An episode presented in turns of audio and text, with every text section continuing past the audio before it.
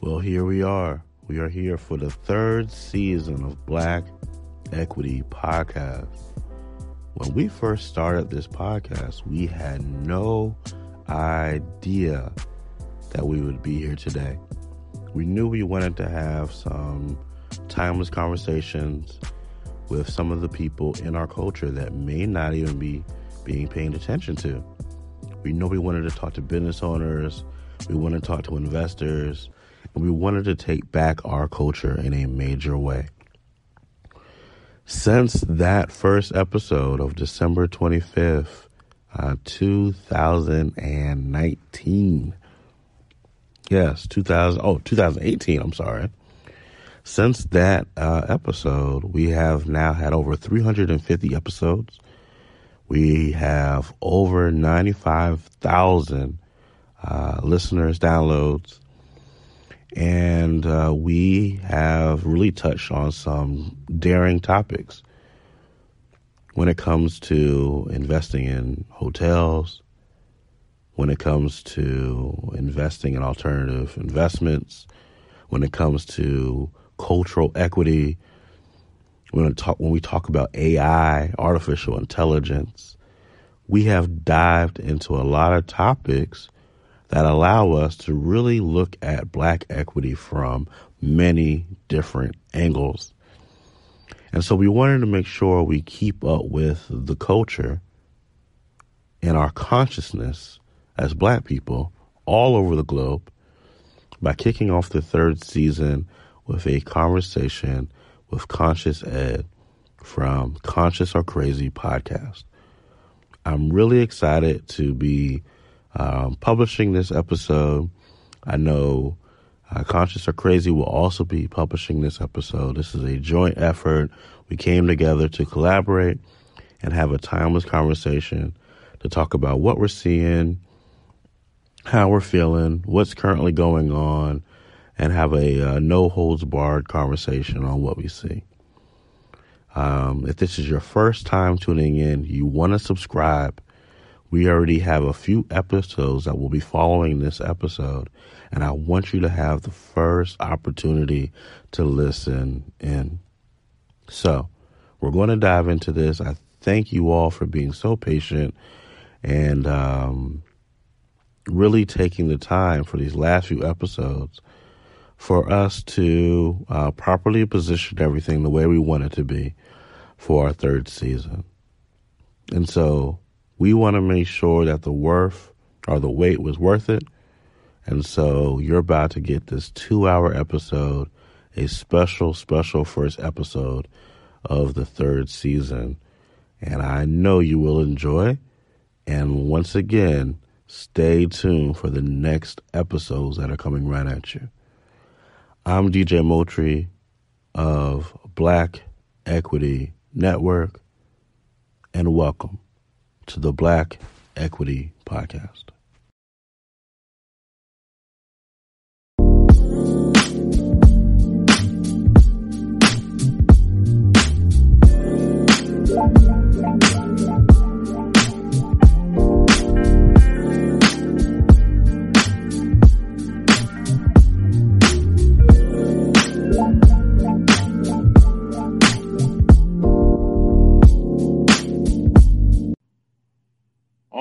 We are back for another great episode of Black Equity Podcast.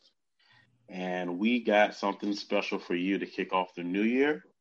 I know everybody has been uh, wanting to hear some different takes and perspectives. Uh, what's what's been going on in our society and our culture? Uh, kind of take a step away from the typical uh, interviews that we have on here and just have a culture conversation. Uh, but in order for me to do that, I want to make sure I'm doing that with someone who understands the culture, someone who understands what we're talking about here. And I don't want to just talk by myself. I want to have some uh, interesting dialogue. Uh, and so joining me uh, from Conscious or Crazy podcast is Conscious Ed. Uh, welcome to Black Equity Podcast. Hey man, appreciate you once again, man. It's, it's definitely been a little while, and definitely um wait to dive in, man. Yeah. Yes, yes. This is our second uh, podcast episode that we've we've done together on here. Uh, so for those who don't know, you can go check out our first um, episode. We'll have the link in the show notes if you want to f- check out our first conversation. Um, so let's kind of set the tone here of where we want to go with this. Um, on your podcast, what has been brewing the most? What has been the most uh, what has been the the topic right now that's on the table that you just can't let go of? What's that topic that just keeps popping up topic, on your platform? The topic pretty much is uh pretty much how to overcome pretty much and um for just information and pretty much how to collectively get it together as a as a people. That's pretty much the overall constant conversations. If it's from you know uh, toxic environments, you know um, trauma, how to overcome that. You know, as we know, you know the the trauma our people has went through. But that's the overall conversation: how to get over that, how to collectively come together as a people in multiple fields. Yeah. Got you. Got you. Okay. And so from that conversation, I want to have, um, I know a lot of people, have, they end up having like year end wrap ups, mm-hmm. but I want to have a beginning of the year uh, looking forward type yeah. of conversation. Um, but before we get into that, before we can look forward, I do want to look back or at least look at currently where are we today as a society? Where are we as a people? And then let's kind of see where that takes us. So we find ourselves in the beginning of the year of 2021 mm-hmm. having a conversation with each other. We just left, you know, time is an illusion, but we just yeah, exactly. left 2020, right? Yeah. But uh, so with the illusion of 2020 as a whole, what is your impression of 2020 as it currently as we've just w- walked out of it? What is your your stance on 2020 when you look at it? Um, I feel overall 2020 as a year was overall the overall message as a year was to focus, um, vision. Um, I think that's the overall um take I I got from 2020. Uh, you know, there's a lot that they they threw at our people. You know, that was thrown at. Um, just a lot of distractions too. The media, you know, controls the minds of the masses uh, you know, can make the innocent guilty and the guilty innocent. But I feel like it was a lot that was thrown at us and um consistent basis. I think the overall message was to stay focused and never got distracted. I think that's the overall take I got from 2020, the vision. 2020. All right. I, I have to ask the billion dollar question. Right. It's right there in front of us. I have to ask this. Who is they? you said they threw some stuff at us. Oh, yeah. Who is they? Um. Well, the year before you answer, whole... Before you okay. answer, because I've been hearing a lot of people saying that. Mm-hmm. Podcast people have been running on podcasts and they've been having conversations about they doing this, they doing this, they doing, and then but no one ever says who they is. So it's like this imaginary figure that Big runs brother. through the streets of the black podcast space. It's the they. Mm-hmm. Who is they? That's a good question. Uh, I feel like the the powers that be, you know, it's like what's what's the powers that be?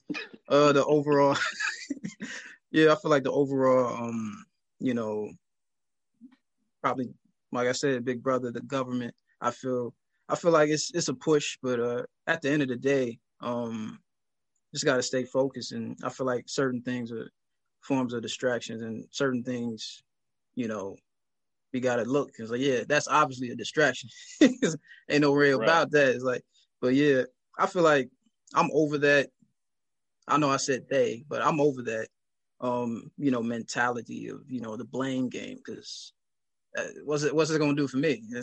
you know right, right. I feel like the blame game is definitely um a mentality that um you know that I definitely uh if it's not gone, it's definitely uh vanished for right. sure in my mentality of thinking. But yeah, Um, I don't know. I feel like it's just a push and agenda going on. That's what I feel like. That's the day. I feel like it's an agenda going on and um, a push. Yeah. Okay. Okay. So now we've we've come to part of the conversation that people have been waiting on here. We got to it pretty early here. you said there's a push and an agenda, and I'm going to be jumping in this too with you. Okay. Um, you know, explaining what my thoughts are. But I wanted to to hear your thoughts without me throwing my thoughts in there, and then we can kind of circle back. So you say there's a push and an agenda. What do you think that agenda is? Um, to overall distract, to mm. overall, um, I don't know. Uh, actually, to overall play the blame game. I feel that's why we have a lower class and etc. You know, um, we have to blame somebody. So I feel like that's why people don't manifest their destiny. They could easily, you know, point things, point at, you know, play the blame game and victim mentality. And but yeah, I feel like it's just I don't know, you know, it just preached uh, vision to me, and mm-hmm. um, you know, it's a quote. Uh, I don't know the I don't know the, uh, the fellow's name, but it is a measure. It is no it is no measure of health to be in a well adjusted to be well adjusted in a profoundly sick, you know, society, you know, mm. and I feel overall, I think it's time as a collective, you know, to actually. And I had this conversation. I don't want to name drop, but you got to yeah, do what you got to do. But go ahead. I had this conversation with um, you know, the artist known as Lupe Fiasco about um, okay, just collectively uh working together, and he labeled that, and I feel like he was right, but I also feel like emotionally, it's like I don't think that's a good label, but he labeled collectively working together is positive racism, you know. Mm. And I don't think it's what you call, I just feel like it's called, you know, unity at the end of the day, just unity by any means. And, okay. But I feel like us as a people constantly seeing this trend of, oh, they don't care. Why not just work together by any means? That's that's what my mentality is right now. But what's your viewpoint on positive racism? Us working Great together, question. positive racism. I was like, man. well, you know, I love Lupe. I, you know, I was telling uh, people recently. They were saying, "Who's my top five uh, rappers of all time?" And surprisingly, for some people, Lupe is in my top five mm. of all time. And so the fact that you had an opportunity to speak with him, that's an honor, man. And that that shows, uh, furthermore, why uh, you're one of the leading voices that I wanted to speak to uh, about this particular topic uh, to kick off the year. So, positive racism, I don't know enough about his perspective of how he got there. But I do want to touch on this though, because there's a narrative out there that we have been sweeping underneath the rug. Mm-hmm. We believe that Black people cannot be racist. Right. Well, I mean, most, a lot of people, I can't say everybody. Yeah. We there's many people that keep bumping into like black people can't be racist. It's, it's not physically possible. We don't have the mm-hmm. infrastructure to be racist. We cannot. And so then I break down the the actual definition of this thing. Mm-hmm. And I'm like, no, I'm, I'm just talking about racism. I'm not talking about institutional racism. I'm not talking about some systemic racism. I'm just talking about racism in itself. Looking at someone's skin color and making a judgment call that says, ooh, based off your skin color, I'm not rocking with you. That is basically to me my definition of racism. Yeah. If if if if that is an accepted definition, then you could easily see how a black person can look at a white person and say, you know what, you're white. I'm not going to rock with you. Uh, I may not be able to do anything systematically, but I'm not going to rock with you simply because you're white. And if yeah. we could just admit that, okay, I guess that is a possibility, then we can get to the fact that, okay, well, reverse racism is mm-hmm. real. If we can then get to that, then we have to ask ourselves, well, is there a such thing as positive racism? So here's where I take a step back.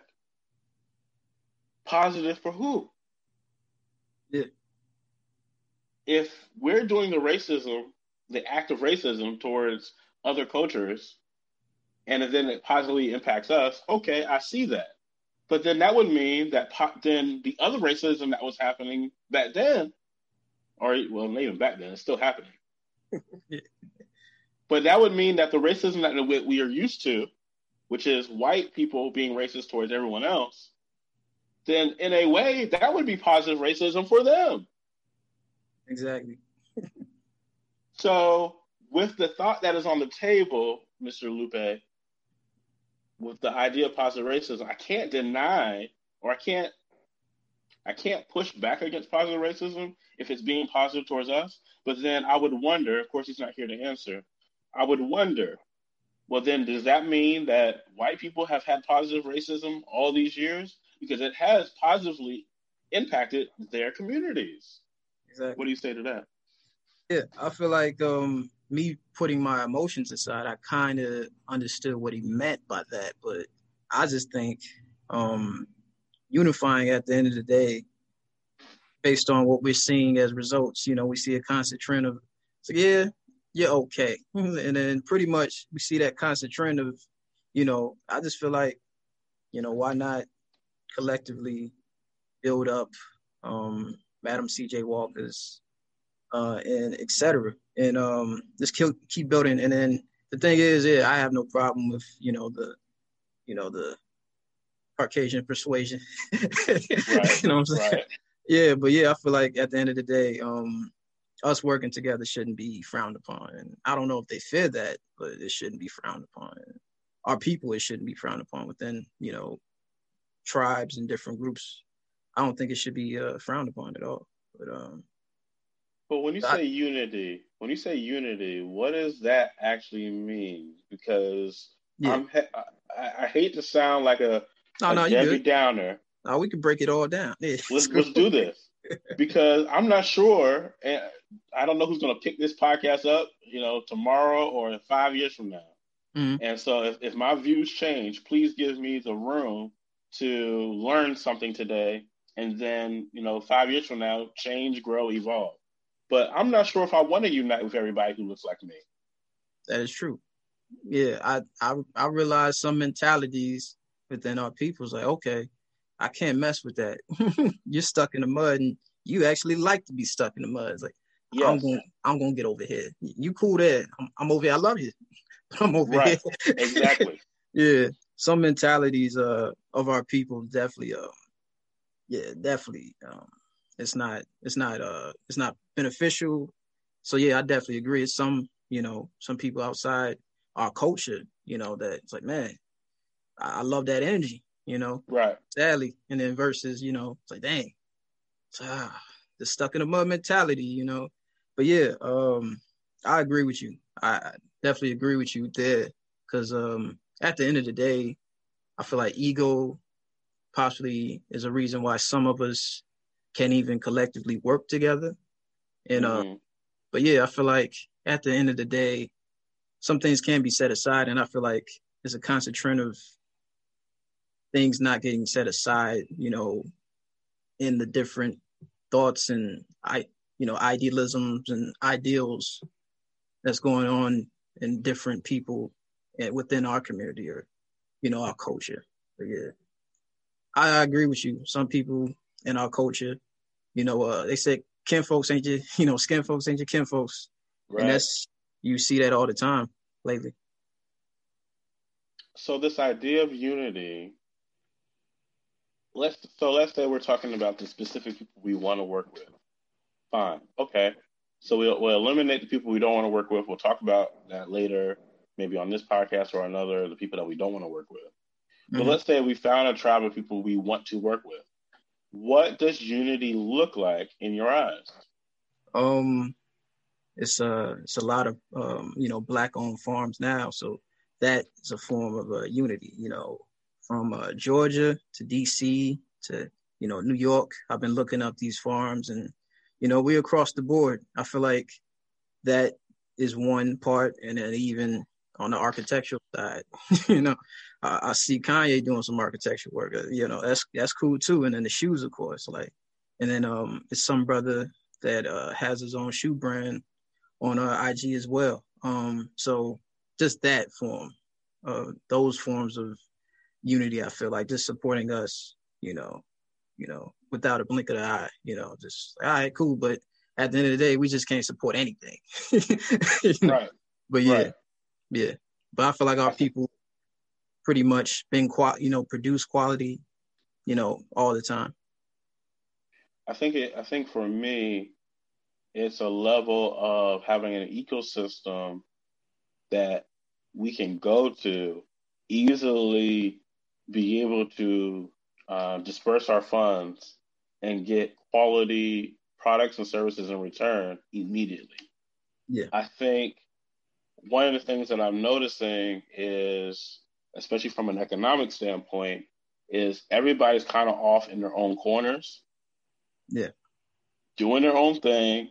Because mm-hmm. I, I think we might have talked about this last time. We are a very tribal people. Definitely.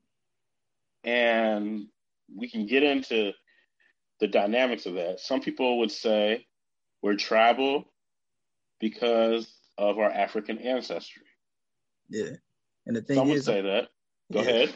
Go ahead. I'm glad you brought that up because, uh, you know, we always call, you know, Africa, you know, the mother of civilization, but we was here in America too. And sometimes okay. dated back before Africa, you know, I got a I got a book called Pyramids, you know, Pyramids of America. And, you know, the first under that under that title it says prehistoric. it says prehistoric, you know. So it's like, dang, all right. So it's it's a lot of mounds. It's a mound in Ohio right now, you know.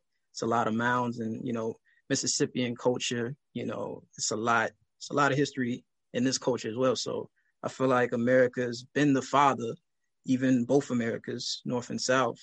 And mm-hmm. Africa definitely was uh, the mother. So I feel like when you look at that and then the history of, you know, I feel like we see the history in this country sometimes, like I mentioned with the mounds and pyramids.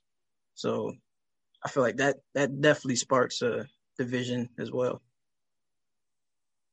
I came across some information within the last 12 months that I think is important for me to at least put on the podcast, whether people accept it as truth or not, whether they gravitate towards it or not, that's not that's none of my concern. I'm not saying that I'm even right. I just think I found something and I think it's important to share. Okay.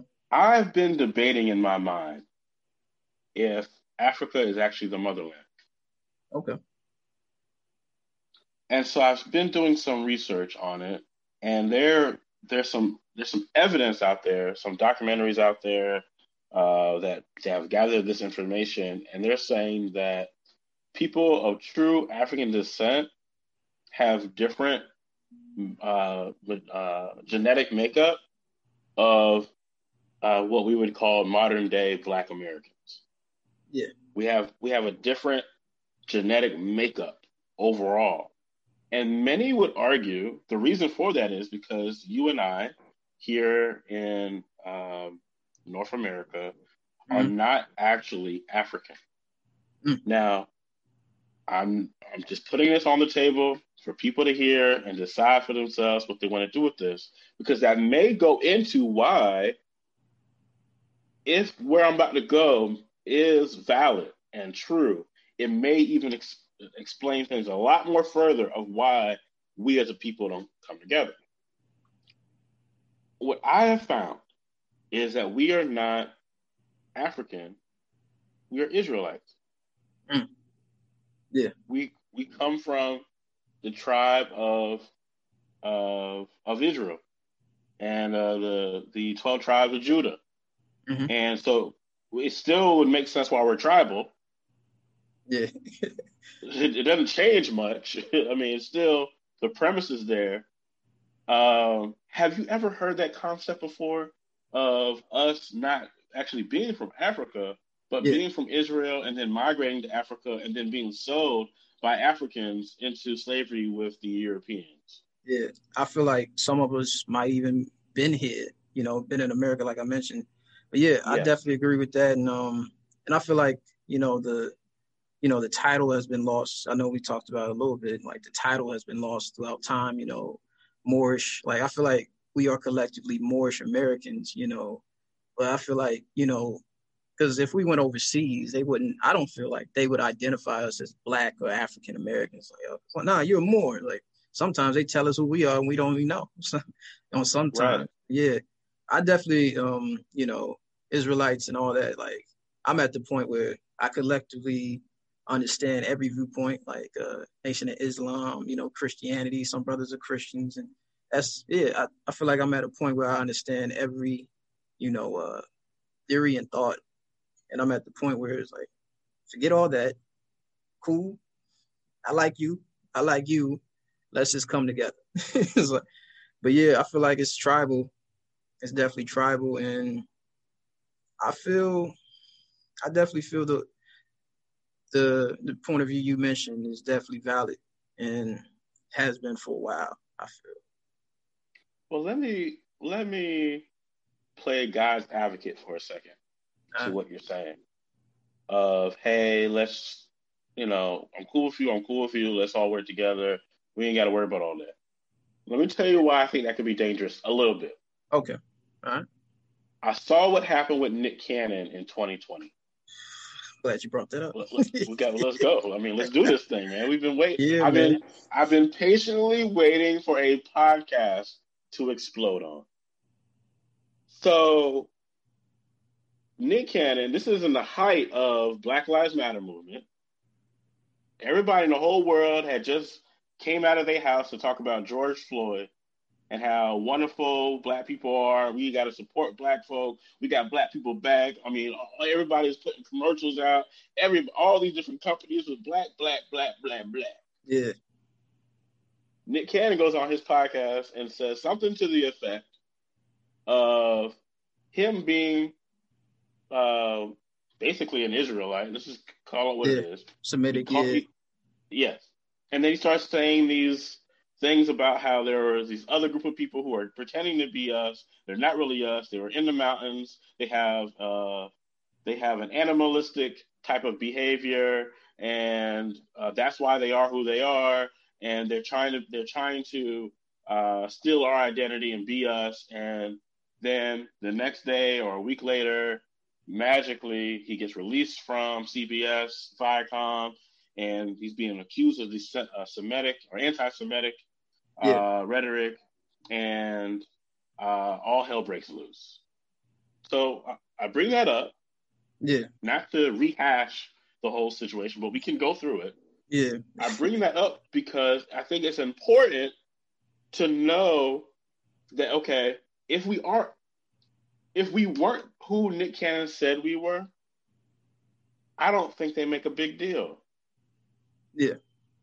They attacked Nick Cannon because I think he was onto something. Yeah, you know, that's that's how that goes. Kanye too sometimes. yeah. Exactly. I think these brothers have been onto something and for whatever reason, we just look at them and say, ah, they don't know what they're talking about. Yeah. But I think he was telling us, yo, we are the chosen people. We are the we are the people that we've been looking for.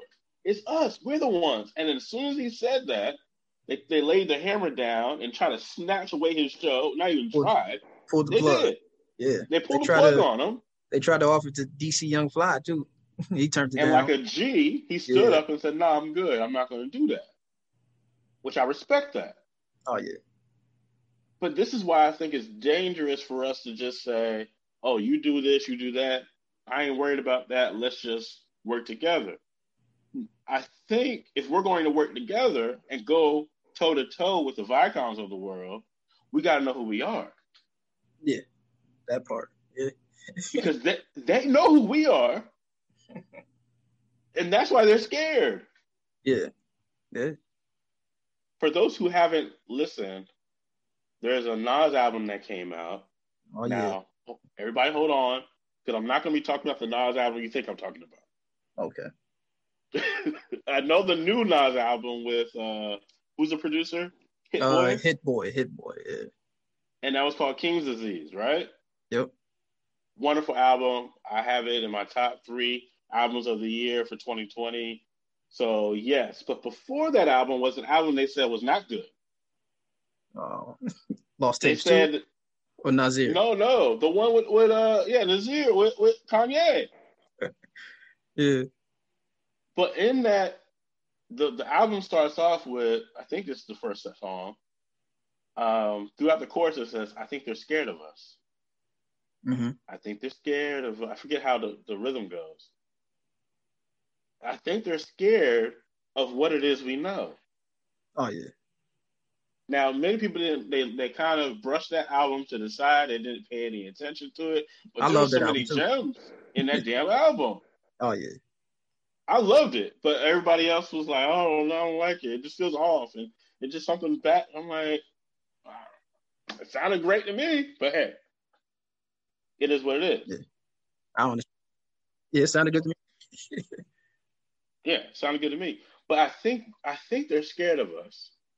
They're scared of our power, and I think we need to lean in a little bit more to it instead of just saying, "We're all one now. We're here now."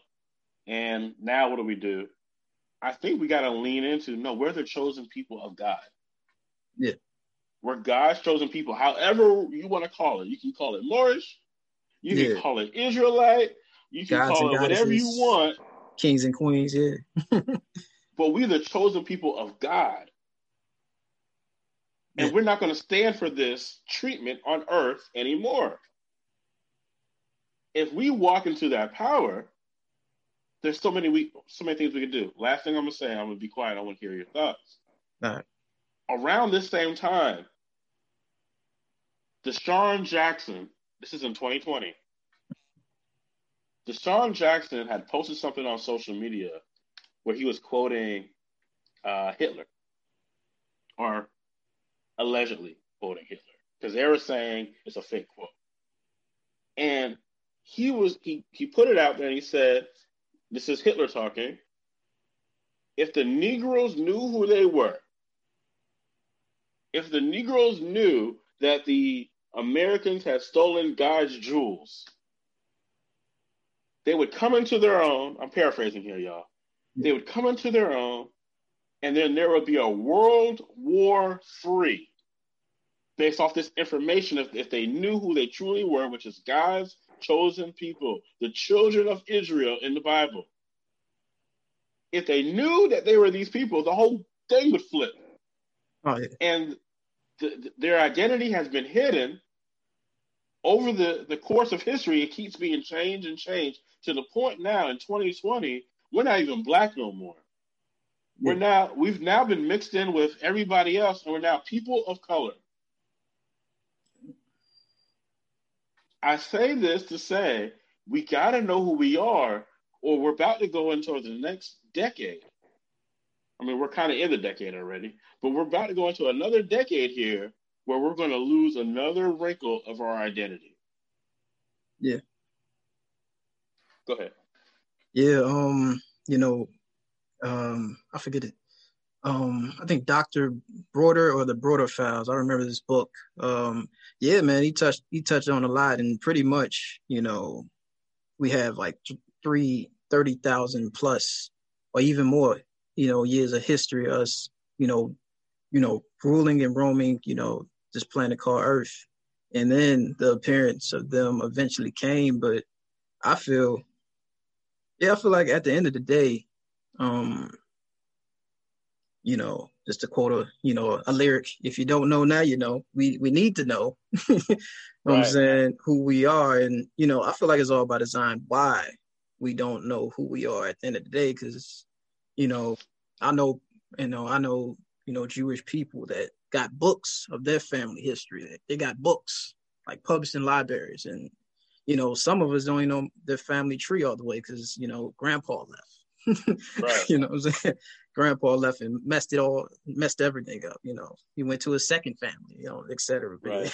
but um, but yeah, uh, that Hitler quote was definitely um, definitely some food for thought. But um, I think at the end of the day, you know, you know, vibe, you know, just to roll it back in with, uh, you know, Black Panther.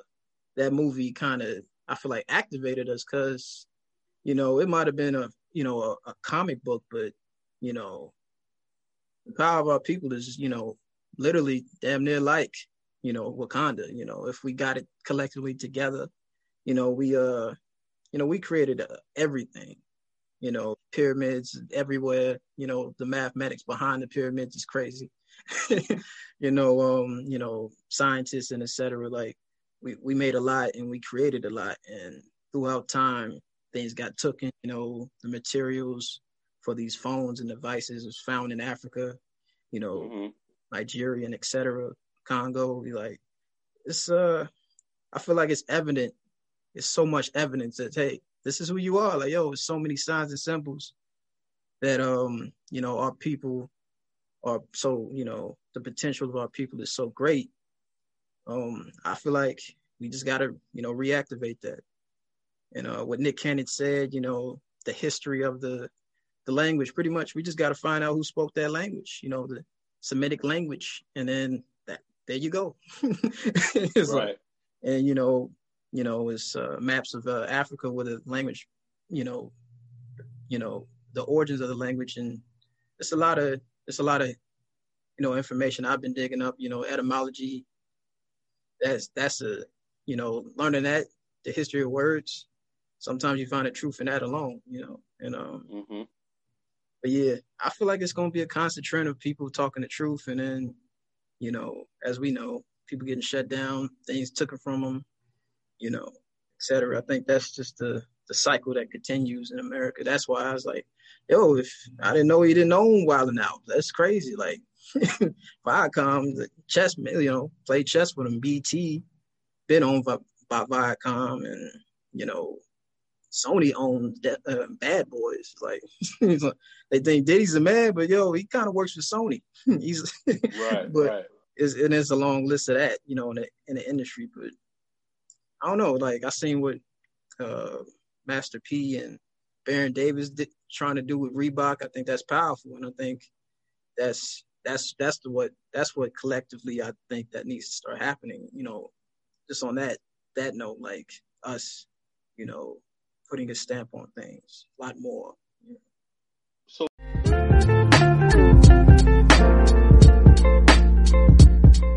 Let's talk about that real quick. I've heard rumblings about this Master P um, and Baron Davis situation. Do you have more insight into what the current headline is or the current what the current discussion is on that particular topic? Um, I seen they're trying to get the ownership of Reebok. Period. I think they're in the process of um, of creating a line, if not trying to acquire Reebok. I think that's that's what might be going on. I think. But yeah. And if that were to happen, what are your thoughts on if that were to happen? Um, that would be important. I feel like that would be uh that would be a push in the right direction. And say if like we got a media company like a Viacom, that would be a push in a good direction too. But um, the thing is, you know, it's a thin line between you know being a worker and a partner. Like I don't mind partnering with anybody. You know, I think we just got to find that thin line. And I feel like what they're doing is establishing ownership or establishing even partnership. And I feel like that's what we got to do. You know, collectively across the board. Okay, my take. I have I haven't studied the situation all the way through but I think it's a, a good moment for us to look at this. If we acquire Reebok, when yeah. I say we, I just mean our people. Obviously, I don't know if you and I are getting any equity in this deal. Yeah. Um, it would be nice to. It would be nice for Master P to hit me up and be like, "Yo, we got to talk this thing out. Let me hit with, uh, get with Black Equity. Let's get our partners together." I think me and Master P would make a really great team. So let's say he does reach out. Yeah. If we can own Reebok, it's a game changer. Oh yeah. It because it's not the Reebok that's the most important part.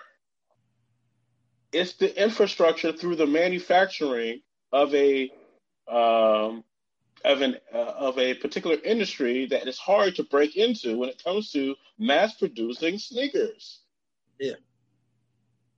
Yeah. which sneakers are re- are worn by damn near every single person on this planet, or can be worn by every single person on this planet.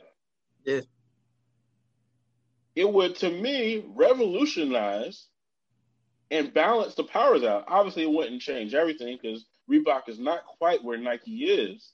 Uh, yeah, I think they might be behind Adidas, or if not, behind someone else. But yeah, it said uh 2.4 billion is the the purchase, you know, the purchase mark for uh, Reebok they're trying to acquire. So yeah. And, and because because it is below Adidas, because it isn't number two, number three, because it is below, that's why it's a perfect acquisition. Because exactly. it's not quite where it needs to be. It's kind of falling off just a tad. And so this is a perfect time, eh, just being honest, for yeah. us to acquire put some the right minds together, put the right brand behind it, get the right NBA players, the right NFL players signed to to this, reshape the brand, and play a different game. Yeah. Yeah. Now, like... do you think black people from all over the world would support Reebok and make it number one one day, or at least number two? Hey, we make everything else number one. I think we might as well. you know, right? You know, you at least try to make it two. But yeah, I think we should shoot for the stars. You know, I think we should try to make it number one, try to support because uh, I mean, what Master P done, he just pretty much showed partnership and ownership at the end of the day. Outside of music, that's what he stands on, and I feel like that's the mentality that my grandfather had. He had stores and he had two houses. You know, mm-hmm. he preached uh, he preached ownership at the end of the day, and I feel like that mentality, um, I feel like needs to get you know pushed back into you know our psyches I feel. Yeah, that would be the ultimate black equity chess move. Oh yeah, yeah. Kanye West his shoes be selling out in like three hours. Like, yeah, like even the baby shoes. Like, yeah, be gone. Like, yeah, it's crazy. And he's with he's with Adidas. Is that correct? Yeah, he's still with Adidas. Yeezys, Yeezys. You know, people love them, them shoes. Yeah, it's crazy. The the there is a huge chunk of cultural equity and real equity that comes with shoes. And for anyone listening to this that d- doesn't think shoes is a big deal, shoes is a huge deal. Yeah, man. because it, it involves everyone. When we're talking Reebok, we're not just talking about the sports department and you know who's going to be on the cover of some NBA Slam magazine type thing with the shoes on and what they're playing, you know, during the Christmas game. No, we're talking about a little kid being able to wear a certain type of shoe in Zimbabwe. Yeah. Or Afghanistan or Jamaica or Miami. Like we're talking about something on a global scale, if done correctly. Yeah. That can revolutionize the game. I'm gonna tell you what I think sparked this. Go on it. And I think this might have been 2020. It might it might I might be a year behind, uh, ahead but it was roughly around the same time, so we'll throw it in here. What sparked this conversation, in my view, was LeVar, what's his name? Yeah, LeVar Ball. you know. LeVar Ball. Well, uh, the big big baller brand. The big the baller brand and and saying, hey, my son, uh, Lonzo, is going to have his own shoe. He's, and he's not going to wear or he can wear somebody else's shoe, but he's going to have his own shoe that he owns, and our people are going to support it, and it's going to be five hundred dollars, and you're going to support this thing. Now, of course, the, it was a little bit of a debacle. Yeah. It didn't quite go the way it should have, but the idea of why do we keep signing to these other companies that don't have any stake in our culture? Why do we keep signing to them when we can create our own? Imagine.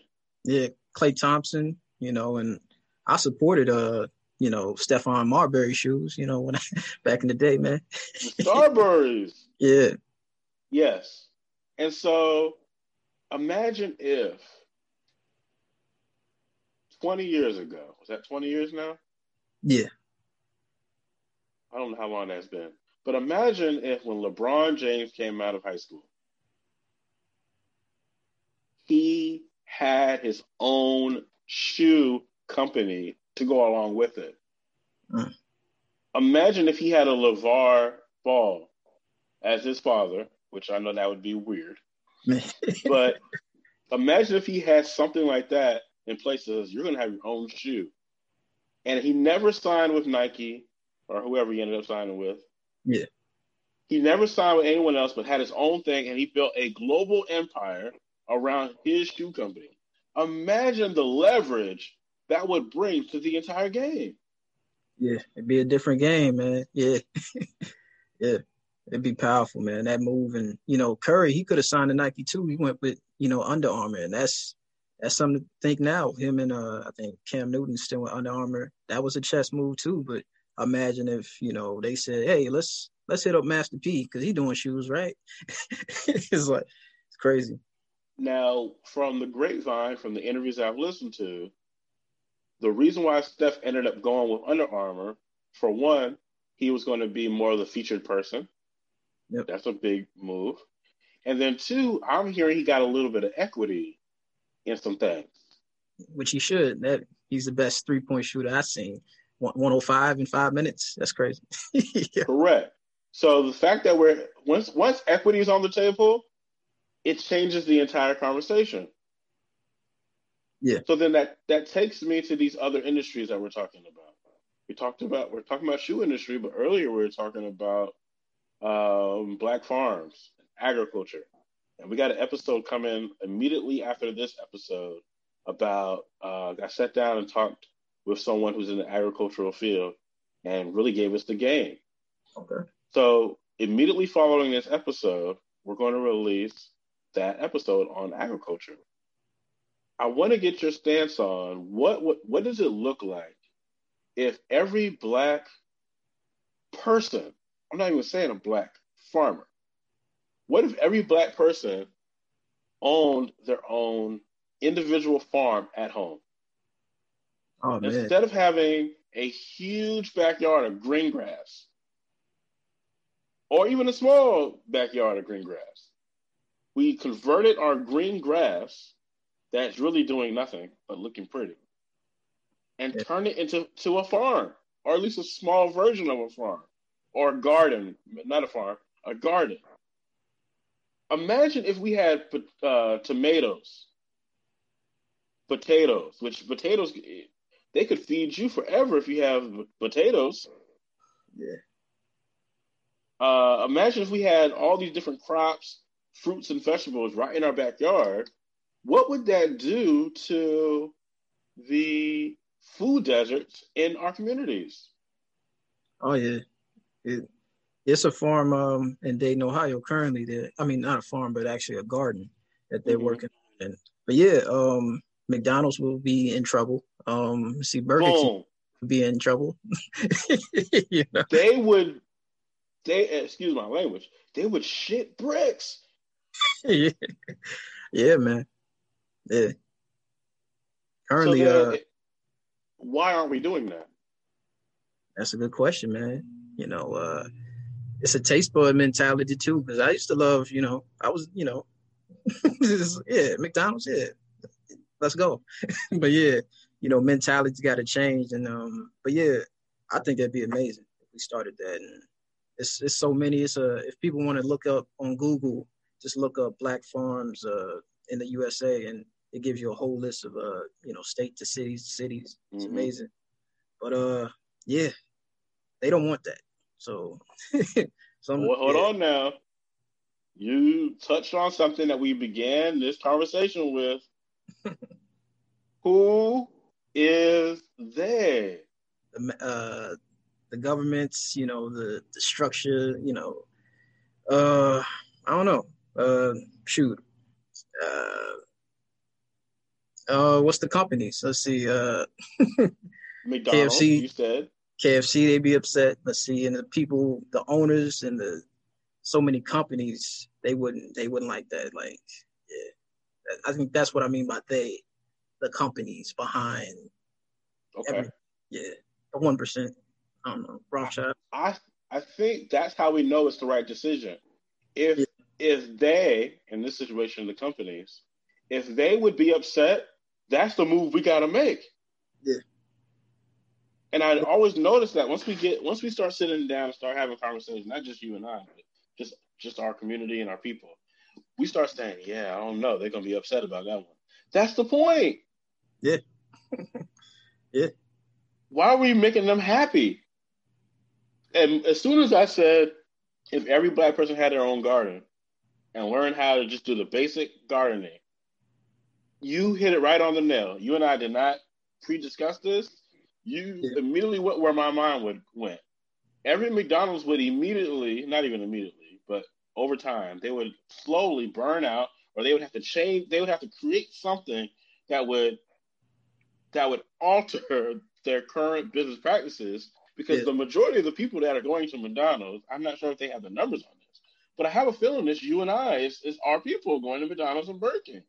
Brother, yeah, um, you know, some people that don't have cars, they they got a window for them, like the ice cream man. So, yeah, what you want? Like quarter pounder, there you go. Burger King, Big Mac, there you go. yeah, so yeah, yeah, it's crazy. Yeah, it's uh. The, the number one restaurant in the world, sad, is McDonald's. It's not because they have the best food. That's why I always say, be careful with these people who tell you they have the number one podcast. Because whenever someone says they have the number one podcast, yeah, I always think of McDonald's. I'm like, yeah, McDonald's is number one restaurant too. What does that mean? I'm just saying. The quality. Number one, exactly. Number one ain't always number one. Yeah. But let's, you know, I digress. The, so McDonald's is the number one restaurant in the world. It would take a significant chunk out of their revenue share if we were able to supply our own food. And then think about the grocery stores that would fall. Oh, yeah. Think about all the, the infrastructure of America itself would fall apart. Did you see how America responded when it was two weeks uh, when the when coronavirus first hit? Yeah. And the first two weeks, all hell broke loose. Stock markets was crashing. People didn't know what to do with themselves. People was foaming from the mouth. They was buying up toilet tissues. All hell was breaking loose. Hand sanitizers. Don't wash the hands. sanitize. It was like, whoa, what are we going to do? It's been two weeks. The world's falling apart. And that was just from the fact that, uh, and technically, nothing had even happened. Yeah. Yeah. Imagine if we grew our own food and said, fuck this, that's to me, that's one of the best way, ways to rebel on the system. Oh yeah. And um I seen, you know, Burger King, they got like the plant based or some type of burger now. They trying to mm-hmm. that's the way of trying to keep people say, hey, wait, you want to be healthy? You don't gotta come come back. I got the plant based Whopper right here. I got the plant based uh, Big Mac. you know what I'm saying? They are trying to do whatever they can to keep our dollars flowing into their pocketbooks. Yeah. This is a money grab. Most things are money grab situations. Yep. And so they see that the, the attitude of the consumer is changing. And so people are saying, I want to be healthy. And then, ooh, watch this. Mm-hmm. Watch this. Guess what else that does? It impacts the health system. Yeah, man. they wouldn't be able to keep us uh, high cholesterol, greasy foods, because now we're eating healthy. We don't have our taste buds would change, and we wouldn't even need that kind of food anymore. Of course, I'm still going to get my fried chicken every once in a while. Don't tell nobody. right. But besides that, there's not much they're going to be able to, to really offer us because now we're eating more healthy, and that's gonna that's gonna cripple the, the health system. The health system is built off of uh, our dysfunction. Yep. That's why they push a diet instead of healthy lifestyle. you know what I'm saying? It, die got exactly. diet, die in the middle. Like, yeah, diets. Like, but it's D I E T. Wait a minute. it's like, nah, nah, just take, just go on a diet. It's like, I don't know about that, but yeah, it's crazy, man. Yeah. I remember, I don't know if it was Malcolm X, I can't remember who said this, but they, they were saying, why do you let people that you don't trust determine how you eat? Mm. Why are they feeding you? Why are they putting food on your table so consistently and deciding how you're getting your food? That's why it's so important to support Black farmers and um, farmers markets. Yep. And going there and saying, "Hey, how do we connect? How do we get your food to some of the black restaurants in the city?"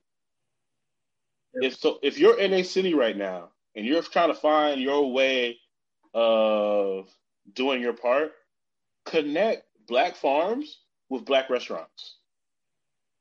And you'll change the whole ecosystem of your entire city. Yeah. Yeah, that definitely be powerful. Yeah, we need to yeah, definitely gotta get that word out, you know. And uh definitely gotta change the change the agenda, you know, change the mentality, I feel. Yeah. I want to touch on something else too. Okay.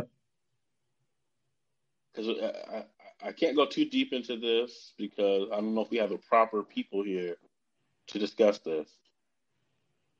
But another part of I think the reason why we're so tribal. Oh, this is this is a tough one. Mm. The relationship between black man and black woman. Yeah.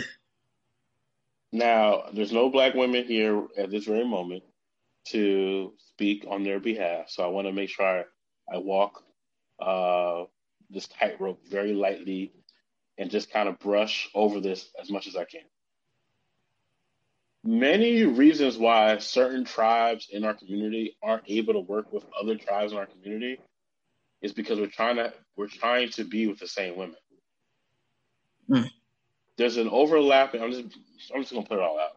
Oh yeah, yeah. there's a there's an overlapping of I want this woman, this person want this woman, this person want this woman, this person want this woman, and so that's why the four of us aren't able to come together and put a business together because we're all after the same prize.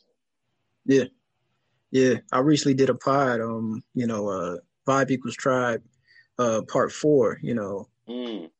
yeah, we talked about um you know toxic relationships and pretty much the you know the the discovery or the the trying to find the balance between the you know the the man and the woman you know the black man and the woman and you know we we see that constant trend of you know how relationships are toxic and unknowingly you know we stay in it but unknowingly there's so many toxic relationships that we're not even aware of on paper you know and we just got to change that mentality, and we can't go after, like you said, the same pride. Like, yeah, it's it's definitely um that that's got to stop. Yeah, for sure.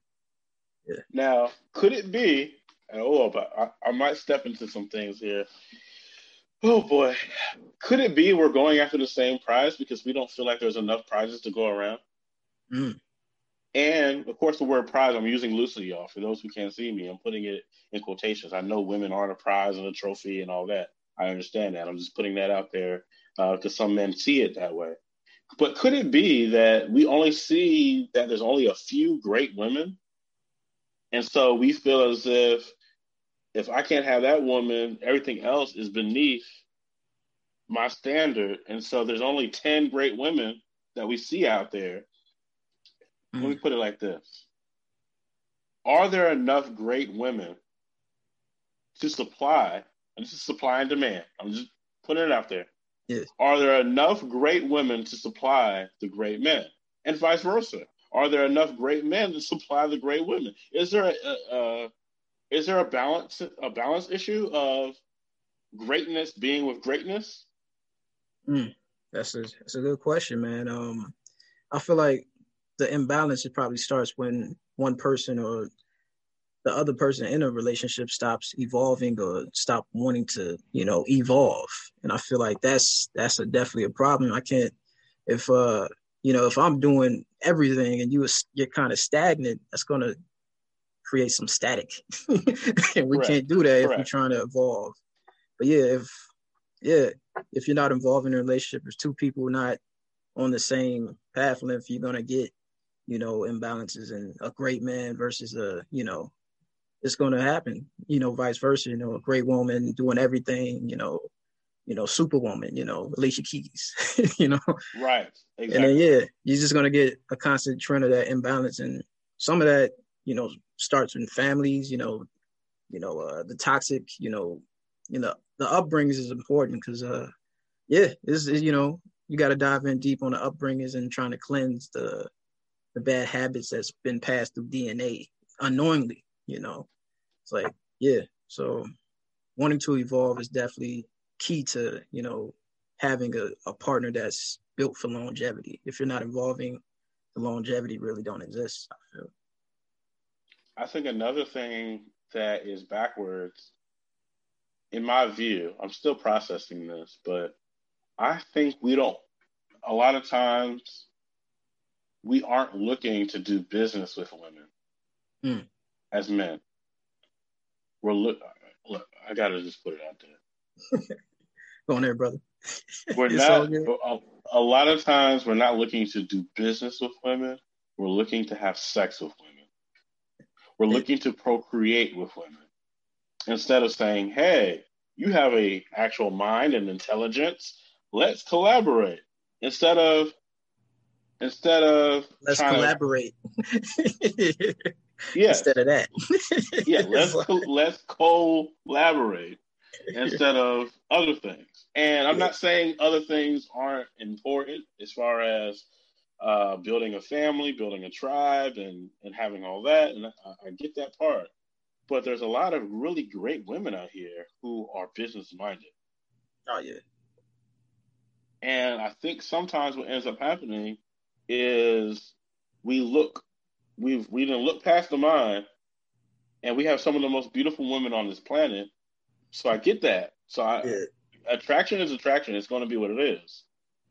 But shouldn't we be focused on the economics of this situation before we try to build out having 10 kids or whatever it may be? Let's figure out how to build more infrastructure for our economics with with our with our black women. So then we can properly position everyone in case something does happen to the black man, the black woman is taken care of for this generation and the next generation and the next. Yeah. I I completely agree. Yeah, it's it's some uh some people I talk to like I, I ask for advice like, hey Queen, how, how did you start your business again? Like how how did you yeah, so I feel like yeah, it shouldn't be frowned upon to have, you know, partners that are you know, because uh yeah, partners that are the opposite sex, you know, that shouldn't be frowned upon at all. I feel like uh if it is, like your mentality got to change because you know, you know, Nigerian women, you know, have the most degrees and you know, you know what I'm saying. So mm-hmm. we already know how intelligent our people are on both sides, you know, and yeah, I think we just got to look over that. Yeah, stop boxing people in. We can't box people in, man. That's the problem. exactly, yeah. exactly. Um, I also wanted to touch on something that happened in 2020 as we look forward and uh, towards the future here. And for some people, this may be a, a, topic that they may not be familiar with, but I found there to be some really great wisdom in the middle of a uh, in the middle of a black media war. Mm. So in 2020, there was about a two or three week span where I believe that was 2020, where Joe Budden. Okay. Yeah. Joe Budden and Charlemagne the God had their difference of opinion, we'll say. Mm-hmm. So let me give a little bit of backdrop to this because this this relates closely with ownership and how we see things. okay. So Joe Budden has Joe Budden TV. He's building his own platform. He's building his own content. Charlemagne is a work for hire with iHeartRadio, but he now has his own company and has done a 50 50 partnership, or he says 51 yeah. uh, and 49% partnership with iHeart to do his own podcast uh, network. And so he's doing a strategic partnership with iHeart Joe Budden was in the middle of negotiations with Spotify. That deal did not go through. Yep. And so shots were being thrown back and forth. Yep. Right? one shot from Charlemagne saying, "Looks like you don't know how to negotiate really great deals. I heard you're asking for this amount. Why are you asking for that much?" Joe Budden says, "You don't know what I'm working on. You don't you don't own nothing of your own." Next week, Charlemagne announces I do own something of my own. I got 51% ownership of my podcast network, and he announces he's working with Drink Champs, um, uh, Up in Smoke, I think it's called, or All mm-hmm. the Smoke uh, podcast, and several others. It ended up being yeah. 15 to 20 different podcasts uh, that he's working with. Um, I wanted to get your thoughts on this idea of going out on your own, which I'm going to call the Joe Budden effect, mm-hmm. and partnering with many would call the enemy. Okay. How do you feel? And maybe they're not the enemy. I, if please correct me if I'm wrong. How do you feel about these two different approaches, and how did you feel watching this kind of play out for the public to see? So you're saying the you're saying uh iHeart is they, or is that yes? Uh, many would say that iHeart is the is the enemy in this situation. Now they may not be the enemy. I could be overstating that. Maybe iHeart is great people. They're allies to our cause. You got to also remember Rush Limbaugh is underneath iHeart Media as well. Okay. But many people would say. Hmm. Looks like it's slowing up. Value black culture. Some would argue that they do because they have Charlemagne. And so I'm wondering with these different pathways, what is your take on uh, how how that all played out? Um, yeah, I feel I feel Joe's side is pretty much uh Professor Professor X versus uh you know Magneto. Uh, I feel like um I feel like Joe's Joe's side of it, you know, trying to you know pretty much project what he what he's worth versus um Charlemagne is working with his, you know, his uh his boss to you know to to build another network.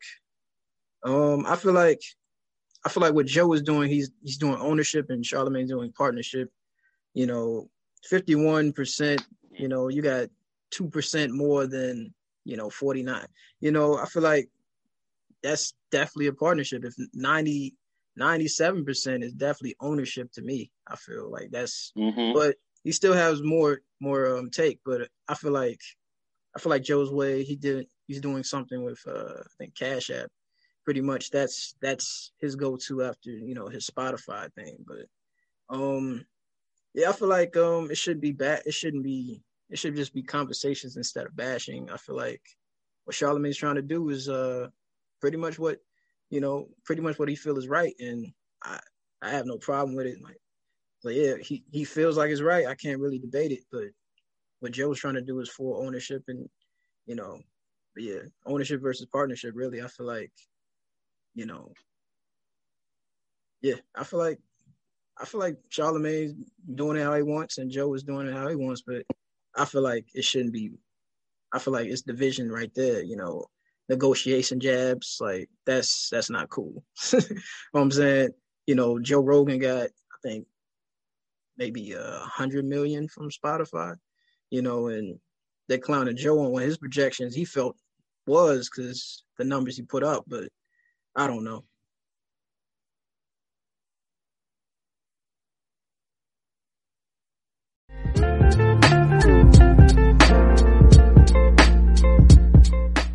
You know, Charlemagne and the Joe Budden route. I feel like the Joe Budden route isn't isn't necessarily wrong either. I feel like it's pretty much it's like, yeah, I'm just gonna buy the car. It's like, are you gonna buy you gonna buy the car? Yeah, I'm just gonna buy it. It's like, no, I ain't, ain't leasing it. No, he's like, I'm just gonna buy it. And then, yeah, I'm just gonna buy the house. No, I don't I don't do the rent thing.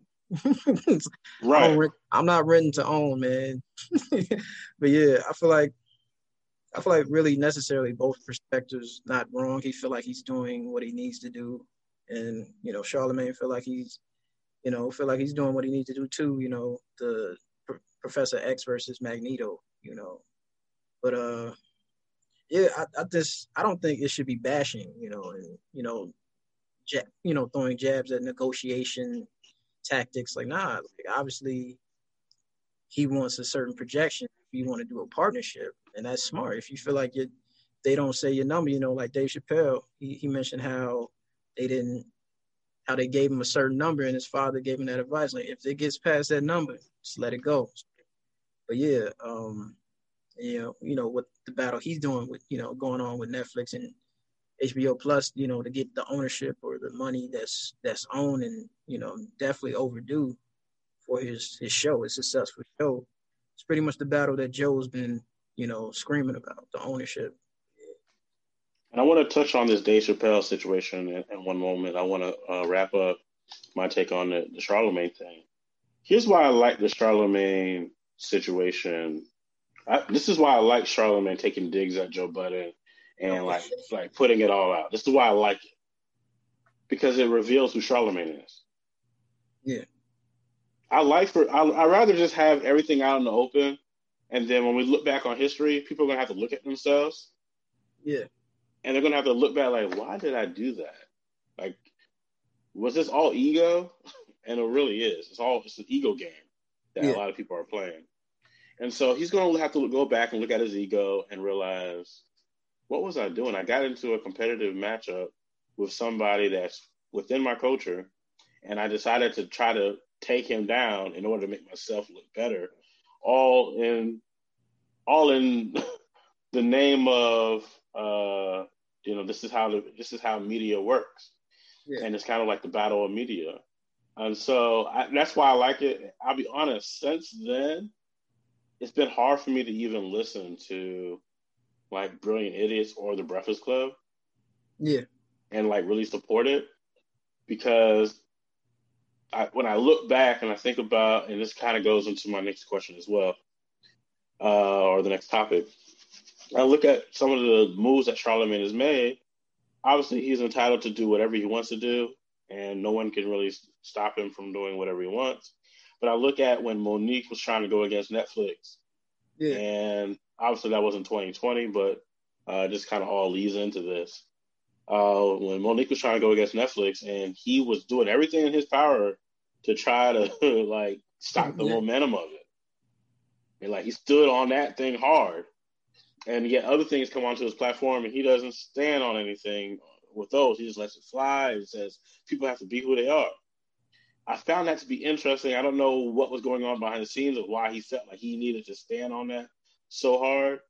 But then it takes me to Dave Chappelle having his beef with Netflix and how nobody is batting an eye when Dave Chappelle is saying, yo, I put together the, the Chappelle show. They are, you know, putting this out. I'm not making any money from it. I'm saying don't watch this particular uh, show until I'm compensated. No yeah. one batted an eye. No one fought against that everybody's on board. They're like, okay, makes sense. What is your take on the fact that the culture, how they responded to Dave Chappelle and how they responded to Mo'Nique? Yeah, I feel like it's definitely, uh, it's definitely, definitely backwards. I feel like you should support Chappelle as much as Mo'Nique, but uh, I yeah, it's I feel like um, I don't know. I feel like Chappelle might be more likable than a, a, Mo'Nique, and that's you know the Parkers is why they putting the Parkers up. You know, obviously they know she's likable. you know what I'm saying? The right, Parkers, right? Parkers is probably definitely doing successful. Like like the show was a it was a good show. People love that show. You know, um, but yeah, um, it just goes back to that. You know how Dame Dash bashing DJ Envy. You know, mm-hmm. on uh, it's like, yeah, your son's like, you're gonna get your son a job, like, but you gotta ask your boss. It's like, but, right, right. It's like, yeah, he just, yeah. I feel like, I feel like Dave and as well as Mo'Nique definitely should get what they feel is rightfully, you know, rightfully necessary or rightfully owed to them both. And I just hate how you know we pick a side, like the the division. I feel like that's that's unnecessary. Mo'Nique should get paid. Chappelle definitely should get paid. Yeah, but um, yeah, I definitely um I definitely look at uh, you know, the character and the egos of, you know, both sides now. Definitely the Charlemagne's versus the yeah, versus the, you know, the Joe Buddens of the world. Like, yeah, there's no reason to bash. It's like, what we doing here? you know. Well, Well, as I said, I I kind of enjoy the bash. Oh yeah, because because it revealed we got to have things documented in history that people were on the wrong side of it. I like people to reveal themselves, and I feel like Charlemagne definitely did. So I agree with you. Yeah.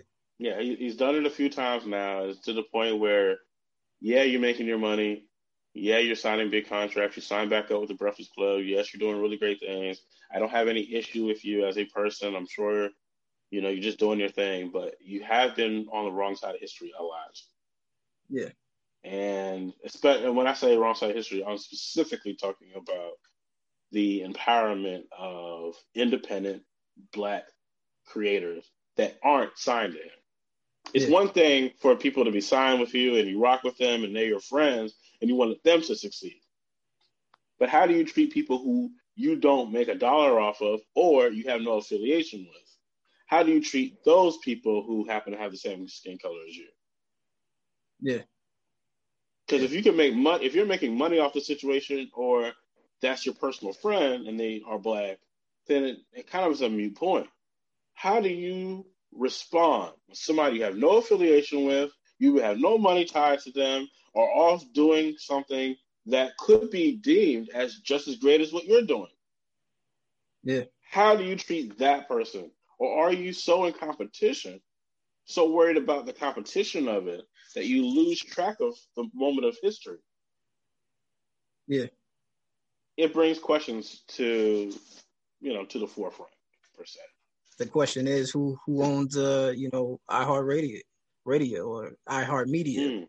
Is it yeah. Viacom? I mean, I think it is. CBS corporate. I feel like it's yeah, like so. I don't know. It's kind of crazy. it's definitely an eye opener when we look at things in totality and watch an entire storyline play out, and you start realizing this group of people moves a certain type of way, and they all happen to be signed underneath this company. Yep. And then this group of people aren't signed underneath one company, they're all moving independently. And they're being attacked by these group of people that are with that company because yeah. this group of people need content. The people over here need content. They need something to sink their teeth into. And this group over here creates their own content and they don't need to sink their teeth into anyone. And yeah. it just makes you look at how both content creators are creating the reality in which we are operating in uh, yeah. when it comes to media. Yeah, the Chance the Rapper versus um, you know any signed artist. Pretty much the the Chance to rap the Rapper route versus you know any signed artist. Pretty much you know from Kanye, right. yeah, etc. Yeah, he owns his masters, and Kanye and everybody else is fighting for the masters. It's kind of crazy. Yeah. Speaking of masters, it came out recently that Lil Wayne Glad you. Yep. nice yeah, man, we're walking. We're walking yeah, right man. into this, right? Yeah.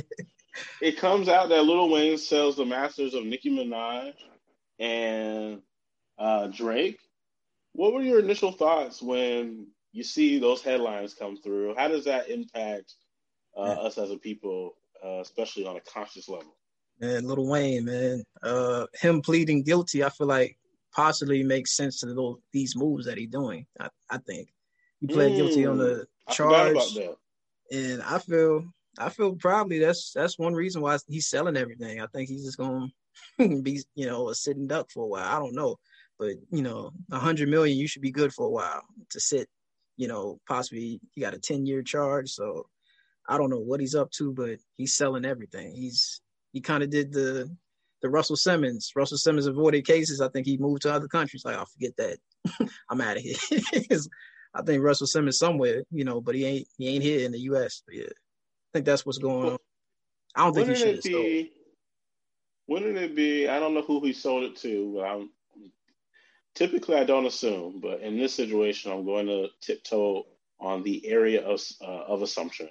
I have a feeling he did not sell Nicki Minaj uh, masters to Nicki Minaj and did not sell Drake's masters to Drake. Why not just sell it to them? That'd be smart too. I heard um something that, you know, I think I heard something like Jay Z um end up selling or buying Kanye's masters or something like that. That's what I heard too. Mm. It's kind of crazy. I feel like yeah, he should have just gave it to them. I don't know. I don't know what's going on, but he sold his uh his publishing too. Uh, you know, publishing for 100 million too. So he's selling a lot. Don't, you know, even um Bob Bob Dylan sold his publishing for like 300 million. There's a lot of selling going on, so I don't know. It's it's questionable. Like I don't know what's going on. Well, I definitely, you know, we we launched a second podcast called How to Acquire Podcast, and on that podcast we talk about the different types of asset classes you can acquire. So we are in the middle of putting together an episode about how to acquire masters. Okay. Because if, if all these masters are being sold, by all means, we need to know how to acquire some of these masters so we can have them in our portfolio. Um, you know, the, our music portfolio. We all love music. Why not own them? So that's something that we are in the middle of working on. I look forward to uh, that episode releasing soon. Okay. Yeah, royalty checks are definitely important, man. so royalties and masters are definitely important. Yeah, I think it's a conversation that is that needs to be had. We need to know how to do it, who to contact, and you know where to put our money because people are making money. It's just a matter of okay, now that you've made the money, now where do you put the money so then you can see the return on your investment? Yeah. Okay. So as we look forward with this year, I know we we kind of touched on the fact that pandemic was happening, which has caused music artists not to be able to perform. Uh, it's changed the landscape of the movie industry. Uh, we have no idea when some of these TV shows and movies are coming out. Entertainment overall uh, is shifting. And in many ways, it could be a good thing. Maybe entertainment is losing some of its power during this time because we know yeah. how we know how entertainment can end up, you know, brainwashing the mind and shifting society. What do you think happens uh, on a grand scale when it comes to entertainment, when it comes to Black culture? What happens 2021, 2022? How does what happened in 2020 shift the game for us? Um, I feel it probably should definitely change our perspective our perspective on things. Um, you know, understanding the patterns and understanding that things are going digital now. You know, you know even you know wallets are digital now. They're trying to do that too, the cryptocurrency. But I feel like things are going digital now. Um, I feel like it's it's time to you know just uh, I feel like probably grab onto the wave before you know. I feel like we got to be early to the party because I feel like after a while, I feel like we haven't been early to a party or we we just let some a trend or a wave pass us. I think we gotta jump on the wave of uh, of this, and I feel like it could be affecting the industry, like music industry.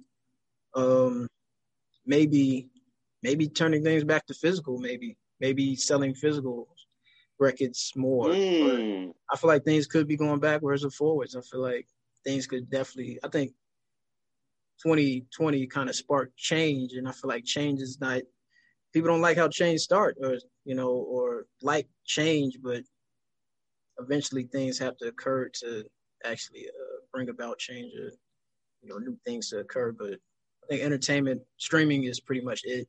Um right. companies like i think uh like we mentioned stores and restaurants are closing. That trend will probably occur.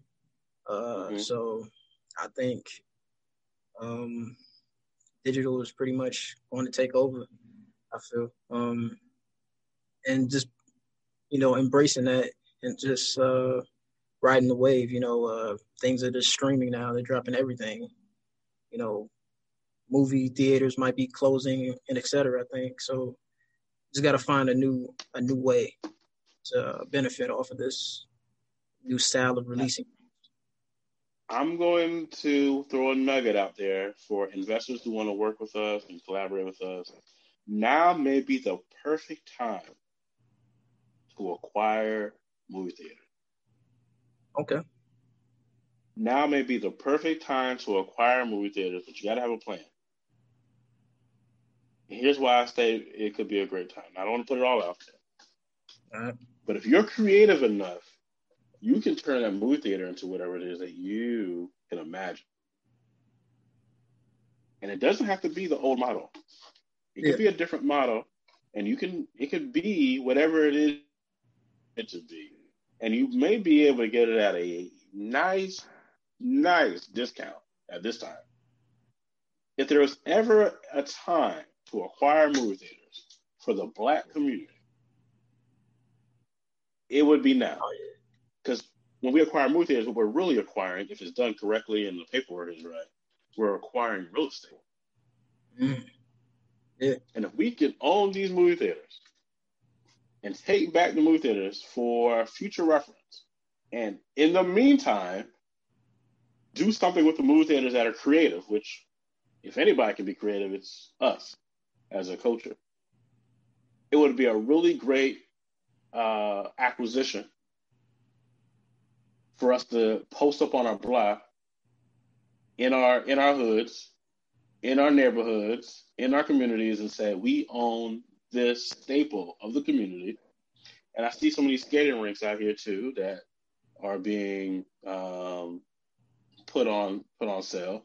It's time. Some of the things that have been cultural places where we hang out. It may be time to acquire them Definitely. at a discounted rate and flip them. What I mean by flip them, I don't mean to sell them right off. Of course, we can do that too. The idea of what used to be and put a new concept out there for the people to gravitate to and come out when things are where they need to be. So, just a little nugget for the culture. If you want to collaborate and figure out how to do that, I would love to work with you. I'm gonna talk that to you. may be something we need to do. Yeah, definitely. I'm gonna talk to you. Yeah, yeah, let's, let's do it's that. necessary, man. Yeah, I think it's necessary to. And then um, I'm also I'm trying to get and dive into like wholesaling because I think Okay. that's important. And we got people like um, you know, Tony the closer. Um, he's from Mhm. Million Dollaz Worth of Game podcast. I I like Gillie and Wallo. I su- I support them brothers. um, Dope, dope. yeah. So I think, you know, starting to do that and looking for absentee owners is definitely uh, interesting how to flip houses and actually sell houses and, you know, create a, a income. And yeah, I think that's what it's all about. That's what my um that's what my upbringing pretty much comes from of owning and owning houses and then owning, you know, ownership period. That's what my family stand on both sides. Um both of my grandfathers pretty much passed down and stood on. So yeah. Well, definitely. I think it's um, a very important role to play in the real estate game. So if you need assistance in that, of course, always reach out. And Yep. if we can connect you with the right people, or if you already know the right people, then that's awesome. Um, but let's talk about that real quick because you just mentioned uh, a million dollars worth of game earlier. I mentioned uh, Yep. Joe Budden, and I, I said I wasn't really listening to Brilliant Idiots. What are some of the top podcasts out here? Because people they really do value uh, what we listen to and what we're paying attention to. So, what are some of the podcasts, YouTube video or channels, just even regular TV, whatever? What are some of the content creators out there uh, that you are rocking with as you move into the rest of this year? Um it's one podcast called the the Cosmic Cosmic Storm podcast I like and then as I mentioned the Joe Buddens of the world and but um also I launched a new podcast it's called For the Hip Hop Heads Only. So uh strictly hip hop and music reviews that's pretty much what I'm trying to do with that platform. But uh so it's it's a lot of platforms out here um the technical foul podcast um even the Lupe and Royce show. You know, I check that out sometimes. And uh yeah, it's uh let's see, another podcast. What do they talk about on there? I heard I, I like Royce, I like Lupe. Yeah. I've been able to listen to Royce a little bit uh, on Clubhouse. Um, I think Lupe just got on Clubhouse. So I'm Mhm. interested. What are they talking about on that podcast? I haven't had a chance to listen. Uh it's it's definitely uh it's definitely scrambled a little bit the conversation. so Okay. Uh they that. talked about vote, voting and they talked about you know music of course the industry and so they talk about a little bit about everything kind of in a ramble conversation way um but also another podcast um six the god the godress um it's called uh american uh, african in america or yeah, African check that out too. I think she's super dope. And uh, let's see what else we got. The the Ship Hop Hour. I like that podcast too. But yeah, and of course you already know I support y'all. So and then Melanin Boulevard. And, uh, Always en- Mountain Boulevard. Always. and uh Energy Therapy is another one. And uh co- Energy therapy. yeah, Culture Healing. Um Okay. She was a feature on my podcast. I mentioned uh uh tribe equals uh, vibe equals tribe part four. Um so yeah, Mhm. definitely definitely a good conversation we had. So that's that's a couple I listened to uh stay stay tuned podcast as well. Um supposed to do an episode with her here soon. So definitely um yeah, that's that's pretty much in my rotation on a daily basis, you know, besides promoting and producing Conscious or Crazy podcast and yeah. Dope. I, I think it's always important for us to put out, you know, who we're listening to, what we're rocking with. Uh, so because whoever has your ear has your heart, and so it's it's important for people to know who you're paying attention to, so then they can decide if that's who they want to pay attention to. Yeah. Uh, for me, um, I listen to a uh, podcast called "We Study Billionaires." Mhm. We Study Billionaires. That's a uh, really great podcast where they talk about the uh, Detroit Worldwide podcast is a great podcast uh, to check out. It, it talks uh, talks with all the different um, movers and shakers that have come out of Detroit. They may not be living in Detroit now, uh, but they are all over the world. Uh, so definitely check out Detroit Worldwide podcast, uh, Melanin Boulevard podcast. Obviously, we just talked about that. I think it's one of the best podcasts out. Uh, also, uh, I listened to uh, Only Black Cosmonaut uh, podcast, and that's a really dope podcast as well. We had him uh, on the uh, podcast as well. Uh, another thing I also do on YouTube. Oh, we talked about Joe Budden. I'm going to tell you another one that some could call ratchet a little bit, and it is what it is. Okay. Uh, uh, I listen to Drink Champs. I love Uh, Drink Champs, man. Yeah, They have yeah, I- Pharrell I'm not really there. big on drinking, yeah, exactly. but I like mean, wine. that- yeah, you know, of course, of course, the wine. I'm always down for that. I draw the draw the line. Uh, yeah, they get a little too aggressive with the drinking part, but I guess that's what sometimes you got to do to get people to open up and, and Yeah. out some of those stories. Yeah, they had Um, Pharrell on there go ahead. Purple Yeah. Rain, Purple Rain drink. and Prince, salute to Prince, man. but yeah, Yeah, yeah. I watched the I watched the Pharrell uh, conversation. I found some of that to be interesting, especially um, when he was talking about um, the fact that Pusha T knows that Drake got bars, and just kind of just giving a different perspective of how that beef uh, played out. I also found really interesting how the industry wasn't quite ready for when uh, Noriega uh, and Pharrell came together and they made Super Thug, and how that altered Nor- Noriega's future, how it changed Pharrell's future, and how that all kind of evolved. Um, so yeah, uh, Super Thug, and then they also did Oh No together back then for those who want to uh, dig into crates and listen uh, to those songs. But I always find Drink Champs really interesting. And then another episode they had was with the battle rappers. Um, Oh, who was yep. that? What, Lux we were talking and- to- Lux yeah. and Mur- Murder Mook, man. I'm a I'm a battle rap fan too. yeah. I found that conversation so interesting.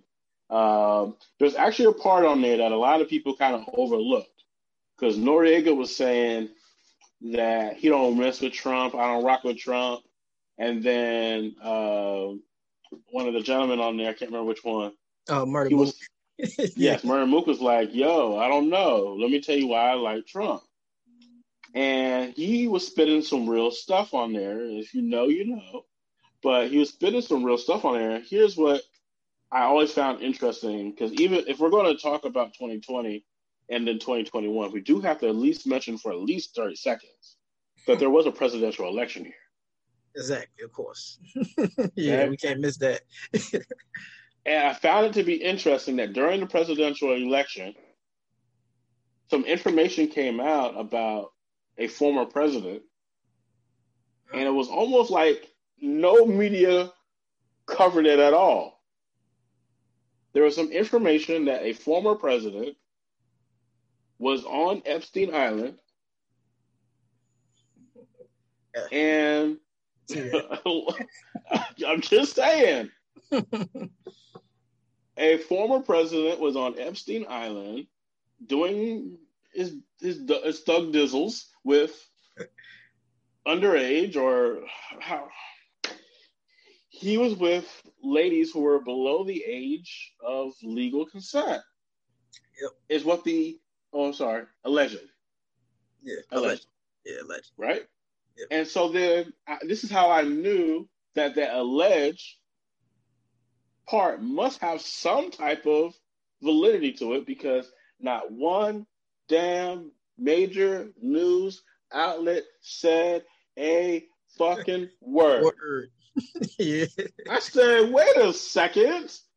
Hold up, wait a Nobody's going to minute. at least say something just happened. You know, as because for two days it was trending like number one or two on Twitter.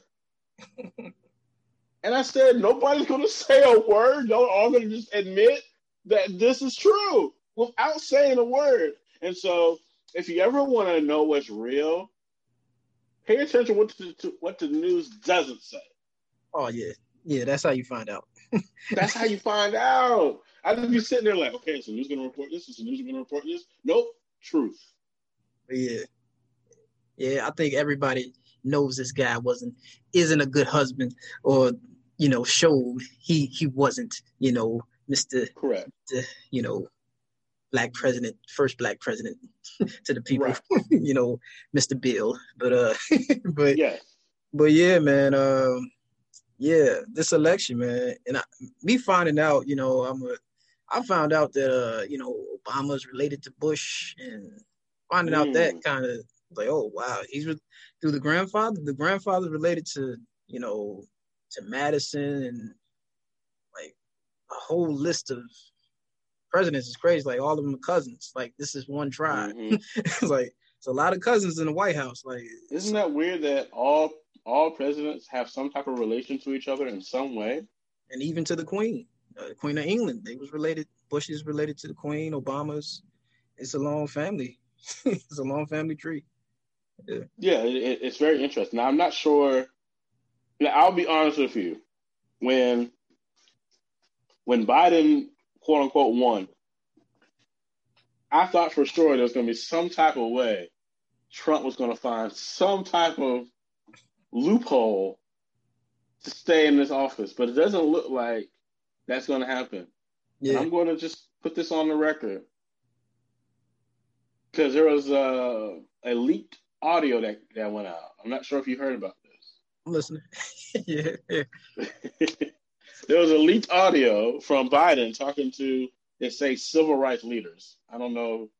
I'm not sure who decides what a civil rights leader is, yeah. but that's what the thing said. Did you get a chance? Did that did that leaked audio make it into your ears? I At all? snip, I heard a snippet of it, but I, yeah, I can't dive in to it. I don't pay attention to the Joe like that. Yeah. I understand. But Yeah. I'll, I'll say this. I will say this. He basically said that he wasn't going to do much of anything when it came to black folk, in my opinion. Yeah. And I found that to be very interesting because black folk just put him in office. Many people were asking me, DJ, why haven't, why didn't, now you may not agree with this or not. I didn't vote in 2020. Okay. Now, many people will look at me and say, "Oh, you disgraced your ancestors." I, I get it, yeah. they do that but to I me. found I found myself in the middle of choosing between one devil and another devil, and I said, "Y'all not going to, y'all not going to make me do this because I know what y'all trying to do. Yep. Y'all trying to make me vote for this dude that I know is no good for y'all. Just because my ancestors died and did all this, you're going to try to make me vote for this dude. He's no good for you. Watch what happens within the first month or two, and you're going to realize that this was not a good choice. Yep. And he ain't even got in office yet. He's making speeches to the civil rights leaders, and he's saying, "Look, I'm not going to do much of anything as far as uh, executive orders or going beyond the Constitution. I'm just going to let y'all know up front that's not my style. Basically, it's going to be even kill. I'm you basically elected, from what I heard so far. Of course, we have to let it all play out. Yeah. You elected a lame duck president. Many people would argue that you just really put Obama back in the presidency in a way. Damn near. Now, people have argued that Obama didn't do much for black people. Now, I do credit Charlemagne for asking Obama. He had an opportunity a few weeks ago to talk to Obama, and he said, What do you say to people who say that you didn't do anything for black people? And Obama gave his roundabout answer, and then Charlemagne grilled him one more time and said, "No, no, no, no. You, you didn't really answer the question. What have you? What did you really do for Black people? I respect that part of Charlemagne. Yeah. Charlemagne is needed in the culture. Yeah, definitely. Um, yeah, I feel like, like you said, elected a duck. uh, sitting duck and Kamala Harris pretty much said the similar things in a couple of interviews. Like, yeah, um, I just feel like you know Dr. Claude Anderson got got a couple of his books, been studying him, and you know what Dick Gregory said. I don't mm-hmm. think president really, obviously, haven't helped our people or necessarily put us in a winning position on a consistent basis. I feel like they're not trying to. Obviously, I, I feel like obviously they're not trying to, and you know, for the people, I voted for Kanye. Um, I wasn't choosing oh, really? the, evils. I wasn't choosing the evils. Nah, I, I ain't choosing the other. I'm choosing the brothers. That might have yeah. been the smartest move ever. But I listened to Kanye's interviews and like, yeah, I agree with Kanye on his uh his viewpoint. But yeah, I just knew they were sitting. Well, I feel like Trump and people dogged Ice Cube like, yo, he's trying, and Trump might have been, you know, you know, yeah, but he tried and he he presented a plan for Trump, and people dogged him. Like, hey, at least he's trying. He, he, he's saying it's an imbalance of the help or the the push to help our people. He said, hey, I'm gonna try to sit down with the man and try to push uh push a program, a plan. But yeah, when when black culture turned on Ice Cube, I said y'all went a little bit too far. Yeah, the predator. You're gonna do that to? Come on, man. The, pre- the dude predator. Obviously, has your best interest in mind. He's trying to figure out what the best move is. Y'all turn on him so damn fast for a guy who just told Charlemagne a few weeks prior that if you don't vote for me, you're not black. Yeah, it's like how dare you? but he's so that's yeah. why I said when that happened, I said I can't vote for him, y'all. But look, oh, yeah. I get it. I, I know that the ancestors, I get it. I can't do it.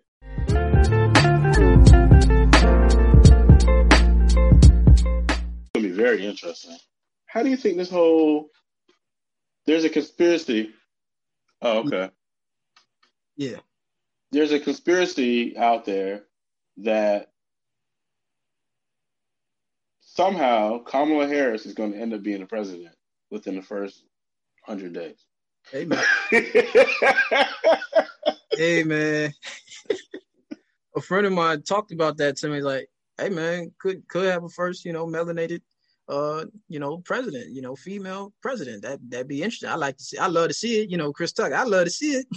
Right, right. It, I have no problem with it. If if she gonna help us, I love to see it. But if she ain't, then uh, it's like having Oprah in the office. I don't know if Oprah gonna help.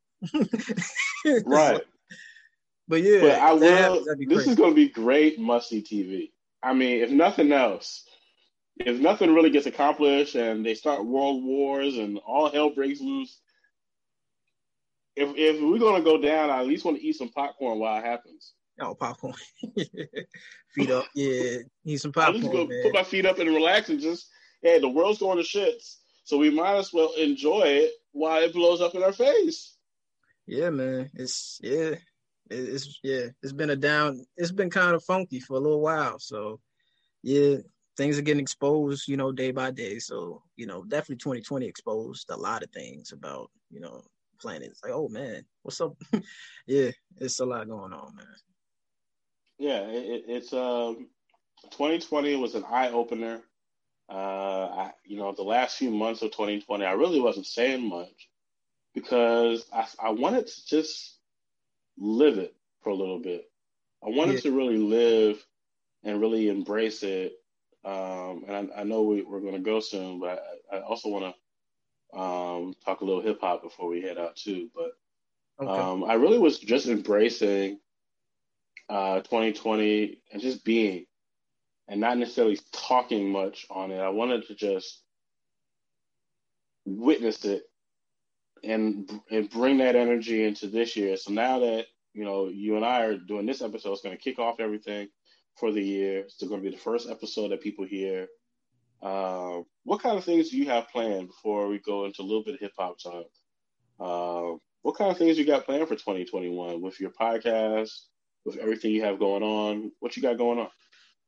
Um, yeah, so uh the podcast still, you know, consistently do that and I'm just trying to create more content. Maybe I might be uh I'm gonna try and I've been working on um moving to, you know, actually like a documentary and thinking about, you know, putting my, you know, get my hands dirty there and um, you know, just writing things and just trying to create visual content as well for the people, you know. And um just try to create create um like I, have been showing a cup, but yeah, got a cup here. Conscious of crazy cup.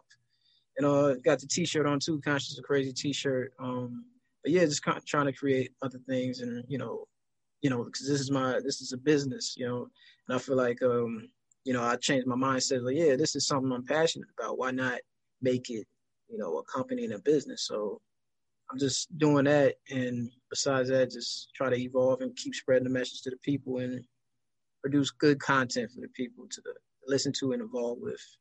Yeah. Dope, dope. Um, okay.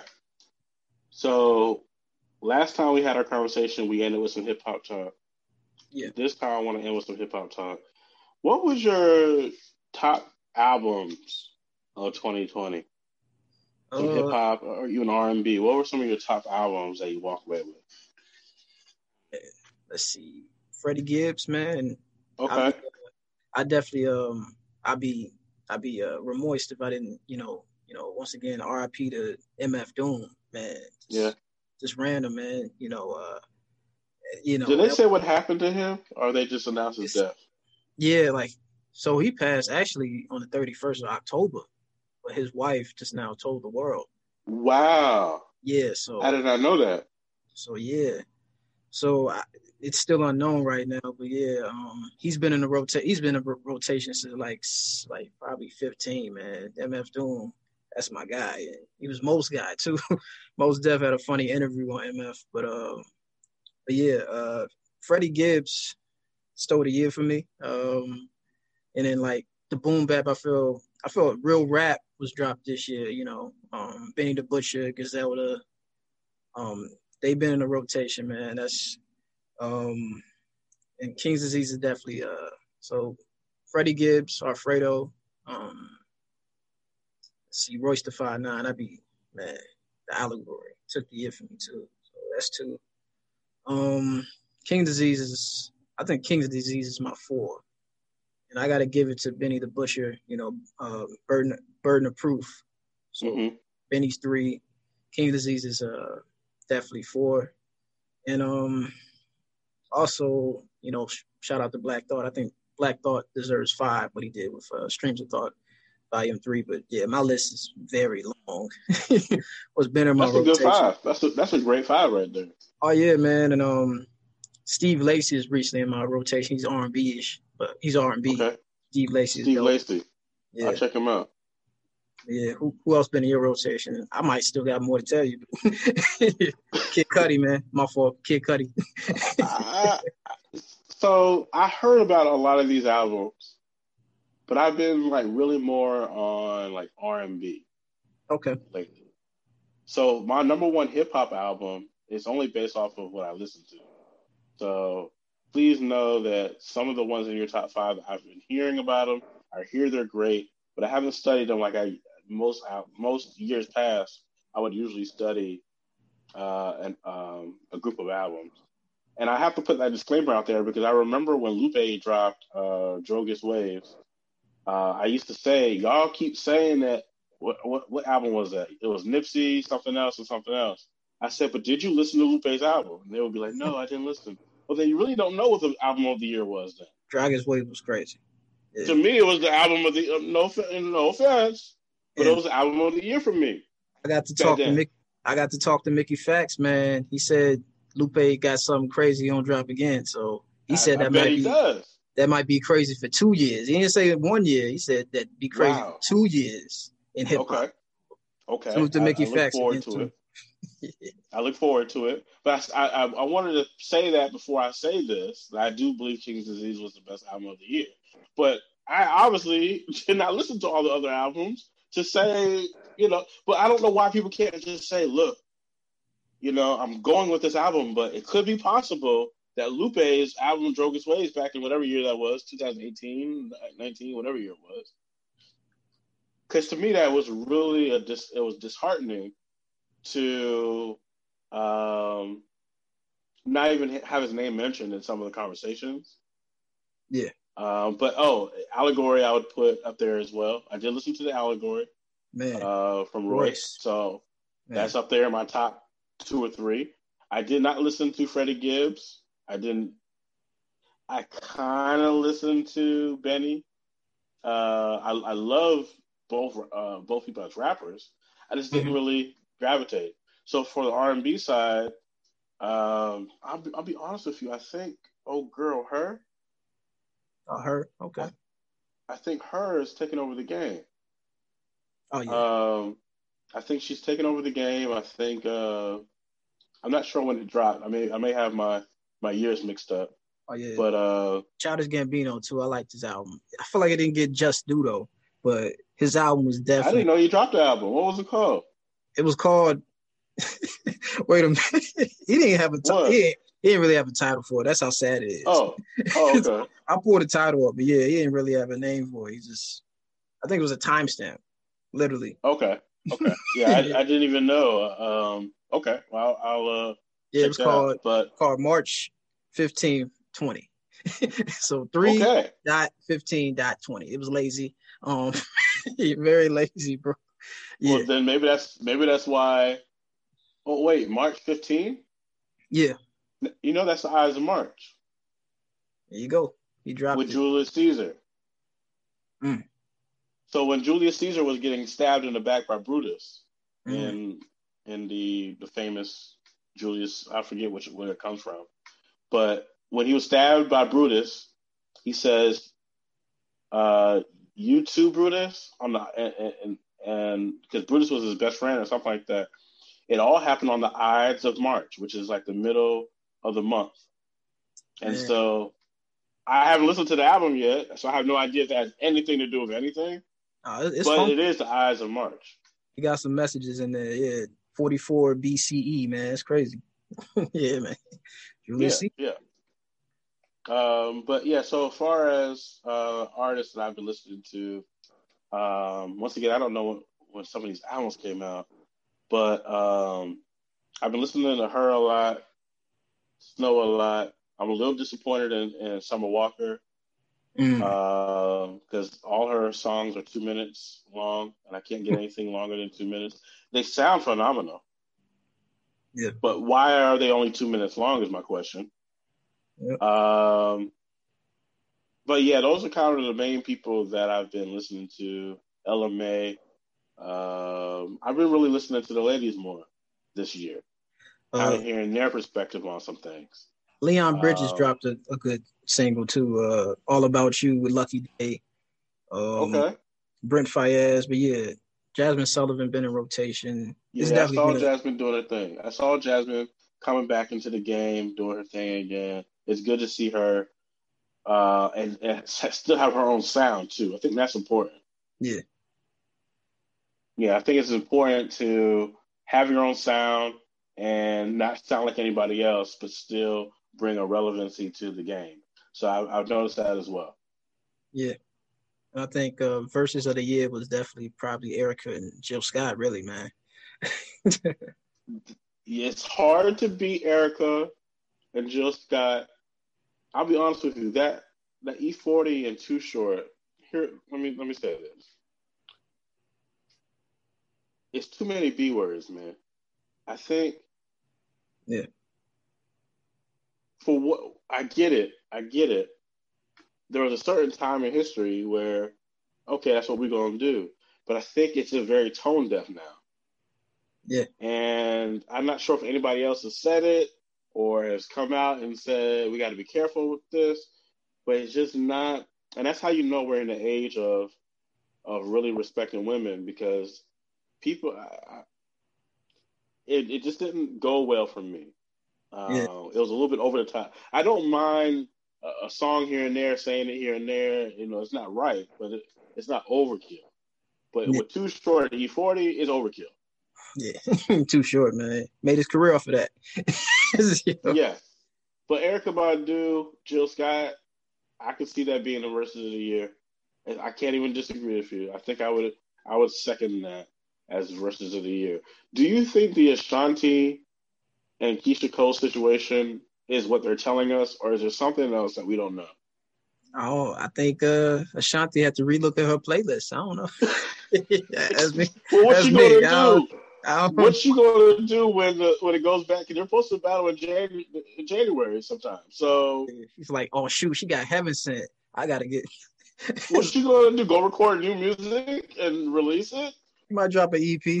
the playlist ain't gonna change. Man, so it's gonna be interesting to see how that plays out. I think it'll be a fun night. But when I went through it, I said, "Oh shoot, Keyshia might just have too many bangers." I thought Ashanti, here's the thing: Ashanti has hits, but they all kind of sound similar, and they a lot of them have Ja Rule on them, and it's going to get tiresome. Yeah, it's definitely going to get tiresome, man. yeah, um, I think um, uh, I enjoyed the Snoop Dogg and DMX. That was good. 2 Chainz, you know, got dominated by Ross as as everybody should have known. Um, but yeah, I think it should have been, and I don't know the politics of it. I think it should have been Ross and Ti. Ross and T.I. makes sense, and um, yeah, I don't know who T.I. going against, but I think um he's losing partners. He ain't got nobody to go against now. I think he might have forfeited out on accident. like, so yeah, oh yeah, y'all y'all battle because Gucci and Jeezy made sense. But yeah. maybe he should have took the, the Busta Rhymes battle. I mean, I mean, what else was he going? I mean, or, Busta challenged him or Ludacris because Nelly did not didn't live up to that. It was not a good battle for Nelly. I. Was it a bad battle or was it just bad technology? Yeah, bad Wi-Fi. That that ruined everything. Because I think the battle could have been decent. Yeah.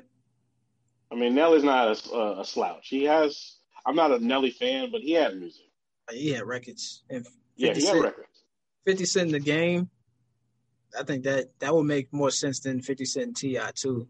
This that's just me because you know 50 cent in the game go go back yeah yeah it, it, could be good i don't think game is ready for that smoke though um, 50 got some records jada had some records for Fabolous sadly fab got I tell you a good one. I tell you a good one. I don't know if this would ever happen. I know they're friends.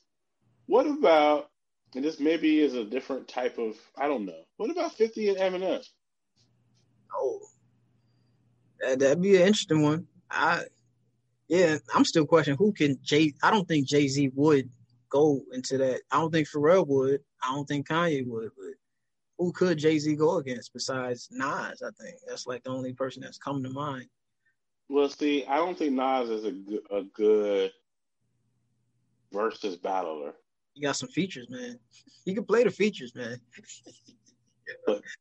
I just don't. I, like if if we're if I'm playing these songs in the car, I'm probably gonna choose Nas stuff over a lot of Jay Z stuff. But when we're talking about hits, hits, yeah, stadiums, yeah, yeah, yeah I think Jay Z just I think he'll dust Nas in a versus battle. But if we're just talking about every day hanging out, I think Nas wins a uh, hang with the hang out and let's chill, let's let's smoke or let's chill type of vibe. I'm gonna go with Nas. But on a grand scale commercial, I yeah. think Jay Z has the hits. Yeah. Somebody did Nas versus Lupe. It was pretty dope too. I would like to see that more than they did a lot of Lupe. Nas. They did a lot of mixtape Lupe. it was kind of dope. It was dope. I could uh, see. I wouldn't mind a Nas versus Lupe. That would be fun. But that would Nas, be fun night. but Nas rap backwards, bro. he was rapping backwards. Nas got to do what he got to do. Rewind, man. That track was crazy. No, but yeah, I feel you. I'm on your side. Who do you Maybe- think wins that? Lupe or Nas? I think Nas probably got a slight. It's gonna be close, but I think Nas might have a slight, or Lupe could, you know, depend on the playlist. It really depends on the playlist. It could be 11-9, both sides, really, man. Depends on what you play. That would be a nice one. I think I never thought of that one. That is actually a really good battle, and I think people would actually show up to that. I don't know if it would have record-breaking numbers or anything, but I think it would be a solid turnout because they have very solid fan bases, and it's really similar fan bases. People who love Nas are going to love Lupe, so I would I would be down for that. Yeah. Shoot. Any other ideas? Because I don't know. I heard Tribe and you know Tribe and OutKast, but that's never gonna happen. Um, that's that's never gonna happen. No, that's not going to happen. I seen Goodie Mob. I think all they can go against is OutKast. How they was talking, like that's pretty much it. I don't think Goodie Mob has 20 hits. Yeah, of course. I mean, like, if we're going to do this thing, we got to tell the truth. They got twenty. Uh, they they might have 20 songs, Yeah, but they ain't got 20 hits. exactly. Yeah, yeah, man. Um, shoot, man. Who who else battled this year, or who else would you like to see? And I might be. I would like to see. Okay. I would like to see. Oh, well, I don't know if it's going to happen now. The other, the only one left for T.I is Lil Wayne. Yeah, you but know, Lil Wayne dust, it will dust T.I. I mean, it'll be over fast. So then it goes to what about Lil Wayne versus Drake? versus what about who? that Drake? Oh yeah, uh, that would make sense. Right? I mean, they did a concert, they did that before, but you know, is is that what people want to see? I would love to see a, a like an old school one. I would love to see LL Mm. versus Jay Z. That would make sense too. Um, you know, LL. That wouldn't. I think if anybody could have the hits and the longevity and the fan base, I would like to see an LL Cool J versus versus Jay Z. That's who I think Jay Z should go against. definitely leaning towards Jay, of course, and I, I'm not even the biggest Jay fan. Like- Don't sleep. I, I know. yo, but L man, Sleep on LL. one, two, three, four, one, two, three, four. I mean, two, four, four, three, two, one. That was crazy. Uh, see, the thing is, people are going to say, "Well, he don't have nothing recent," but that's not what this con. That's not the, the conversation ain't about recent. It's about twenty hits. He had a he had a lines like I don't. It's like it's like I don't care, boo. He was talking to female MCs too. LL is ruthless, man. like, I'm just saying. it's like I don't care, now, boo. Is there a better matchup for you for the versus battle beyond this? Is there a better battle beyond LL Cool J? Is there who else we? I know you said Nas. I don't see that being a good battle. Mm. I mean, I think for the marketing of it is great. The branding of it is great. So don't get me wrong. Yes, the branding of it, the uh, the look of it would be dope. But is there a better battle for Jay Z that you can think of? Um, it's hard. Art. I thought about it, man. Um, like you mentioned the longevity. I think it would make sense, LL Cool J, but it's it's really rough, man. It's really rough to think about. Mm. I don't think he's. I don't think he's going to do it, of course, too. But yeah, it's, it's Yeah, I don't think this is going to happen. I don't think Jay Z's going to do Verzuz because I mean, where's the money in it? Yeah. I mean, you got. I mean, what am I doing this for? Why am I playing my music? Like, where is this?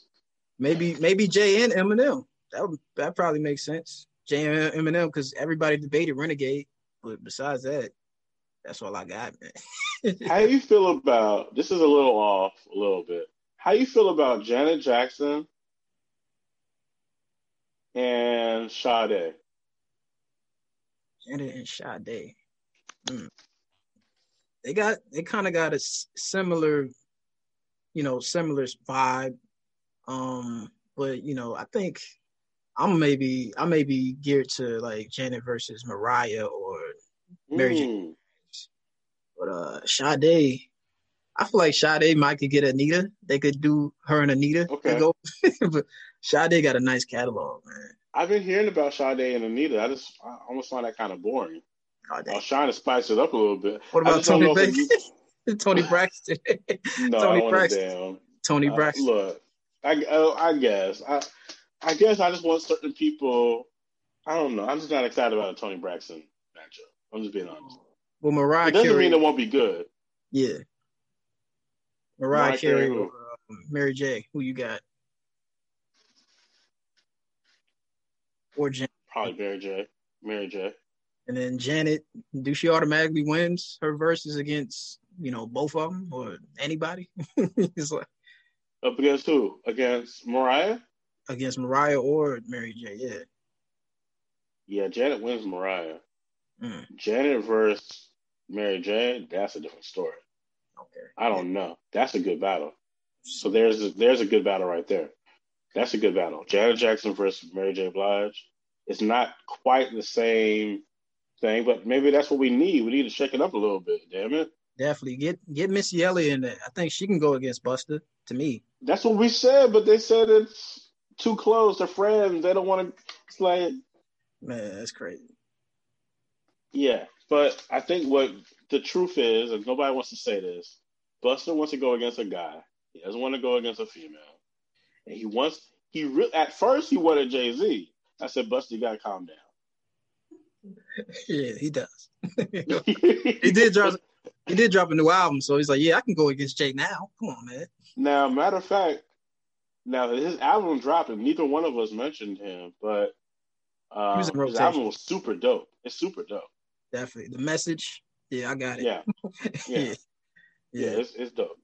Um, okay, so what are your uh, final thoughts as we're approaching, as people are listening to this, they're uh, beginning their, their new year, they're taking in inventory of this information that we have gone over. What are your final thoughts that you want to leave with the people uh, as we uh, start creating our reality moving forward? Yeah, I think you just said it. Um, we got to create a reality. You know, vision boards are definitely. I really, yeah, I, I, used to. I think once upon a time I used to laugh at people that had vision boards because you know childish childish. What what, what you doing? You it is like Vision Boards. Like I think it was a film called um uh Holiday or something with um with uh, Queen Latifah and LL Cool J actually. Yeah, yeah, yeah, yeah. Yeah, she had a vision board and then she had LL Cool J on her vision board. you did. And we all did. seen the ending. And so I think vision right. boards, we gotta definitely just create you know a reality that you know we want to see and um just got to keep manifesting but uh you know we just gotta and the thing is yeah we just gotta it's a daily thing you know you know to change uh mentality and you know to break break old habits because i definitely uh, had to learn that. In 2020 i definitely spent a lot of time alone and just reflecting you know on you exactly. know, my childish ways and things. I felt like oh i thought i'm good there but i'm not. Oh dang. And I think it's all about just um, evolving with yourself and trying to be willing to change. And um, it's all about growth and just uh, just writing down. Actually, writing down things is definitely uh, vital too to you know create uh, some change too. Writing down things and you know just creating healthy goals and realistic goals on a daily basis. Yeah, um, living your truth and just try to create your own, own reality. Be willing to evolve and change and do different because you know some people I grew up with still in a high school mentality, still having mm-hmm. same old conversations. Hey, brother, um, hey man, we I'm about 25 now, man. Um, you ain't 18 no more. What's going on? right, right. It's like yeah, yeah. It's all about being willing to grow and break old habits and you know just uh, healing and uh, cleansing, man. That's all. That's what it's all about. Yeah. No, I agree. I agree. I, am on a I'm on a similar journey uh, where Uh, 2020 for me was about letting go and releasing, and um, and really it's always about releasing in order to evolve, in order to expand, in order to to grow, in order to unlearn. I think a lot of what we got to do is unlearn. A lot of us think that we're supposed to uh, gather more information, but sometimes the thing is, I need to let go of this other stuff that I've been pushing or that I've been stuck on, so then I can make room for this new stuff. You know, we keep trying to dump more information on ourselves. And it's like, yeah. no, I think I'm a matter of fact. I came across a video on uh, YouTube or somewhere, and I was talking oh, how do I say this? I don't want to call a person's name out yet.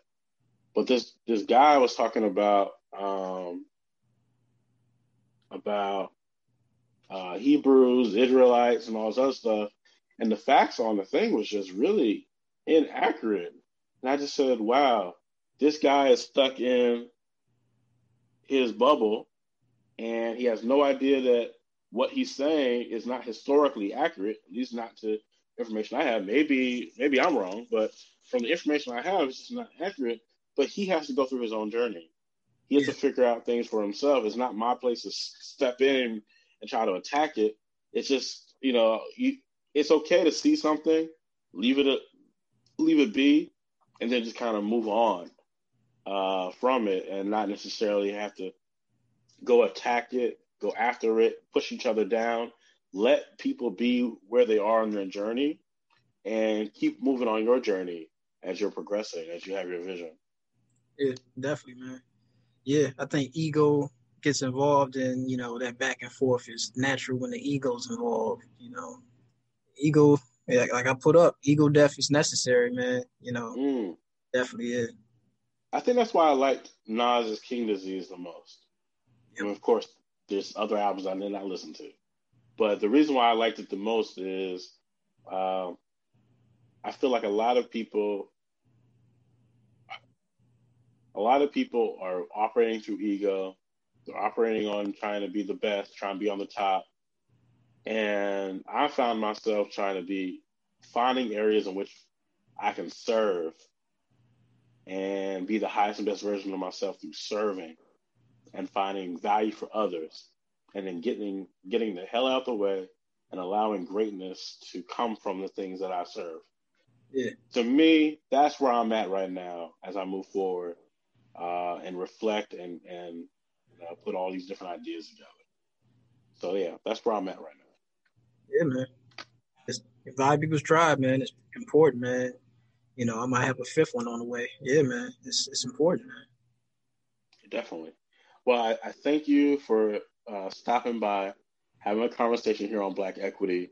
I know we're going to be talking again. I always like checking back in with you because uh, you you offer a different perspective. I know you're paying attention to some of the similar things that I'm paying attention to, and so you may be able to give me a different view, um, a different vantage point of what you're looking at. Um, thank you for being here. We're going to make sure uh, that we put the link to your uh, podcast uh, Conscious or Crazy in the show notes for anybody who wants to go check you out and the next episodes that you have coming out. So thank you so much for being part of this. I look forward to seeing all the different storylines that we analyze, how they're going to manifest. Yeah. Um, there's a lot we got to pay attention to, keep our eyes on. Um, we'll probably need to talk in a few months to analyze the progression of these storylines as well. So I oh, look forward to having you back. Will do. Definitely. Appreciate you, brother. Yeah. Definitely. I'll talk to you soon. All right. Peace.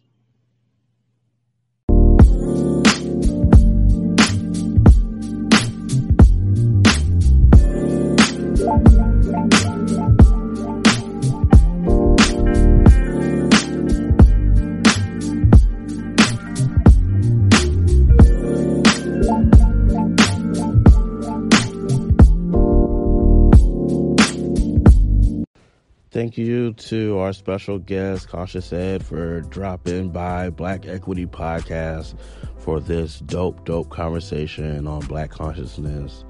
Hopefully, you really enjoyed it. Let us know your thoughts. Leave us a review. uh, subscribe to the podcast, uh, send us a message over at Black Equity Network at gmail.com. Uh, we have a lot of things in store for you for season three. If you're interested in being a guest on the podcast and you're a business owner or an investor and you want to talk about culture of some kind, let's sit down and talk. Everything doesn't have to just be about business and investing, but we do want to talk to business owners and investors who are um, consciously aware of what's going on in our communities and who want to just sit back, talk about what's going on, and then us putting together some different plans, us connecting with different people in our network, and figuring out how do we solve these uh, things that are in front of us? How do we implement the, the plans that we have? How do we connect you to who you need to be connected to? The goal of this podcast is to connect business owners and investors and when you come on, we can talk about your business, we can talk about investing, but we can really sit back and just talk about culture. The whole premise is if you're a business owner or an investor, this is your time to take back equity in your culture. So, thank you so much for uh, sitting down with us, having this conversation, and we will be back very, very soon for the next episode. Make sure you subscribe. Go subscribe right now. You do not want to miss the next few episodes that are coming. Season three, ready, Black Equity Podcast. I'll talk to you soon.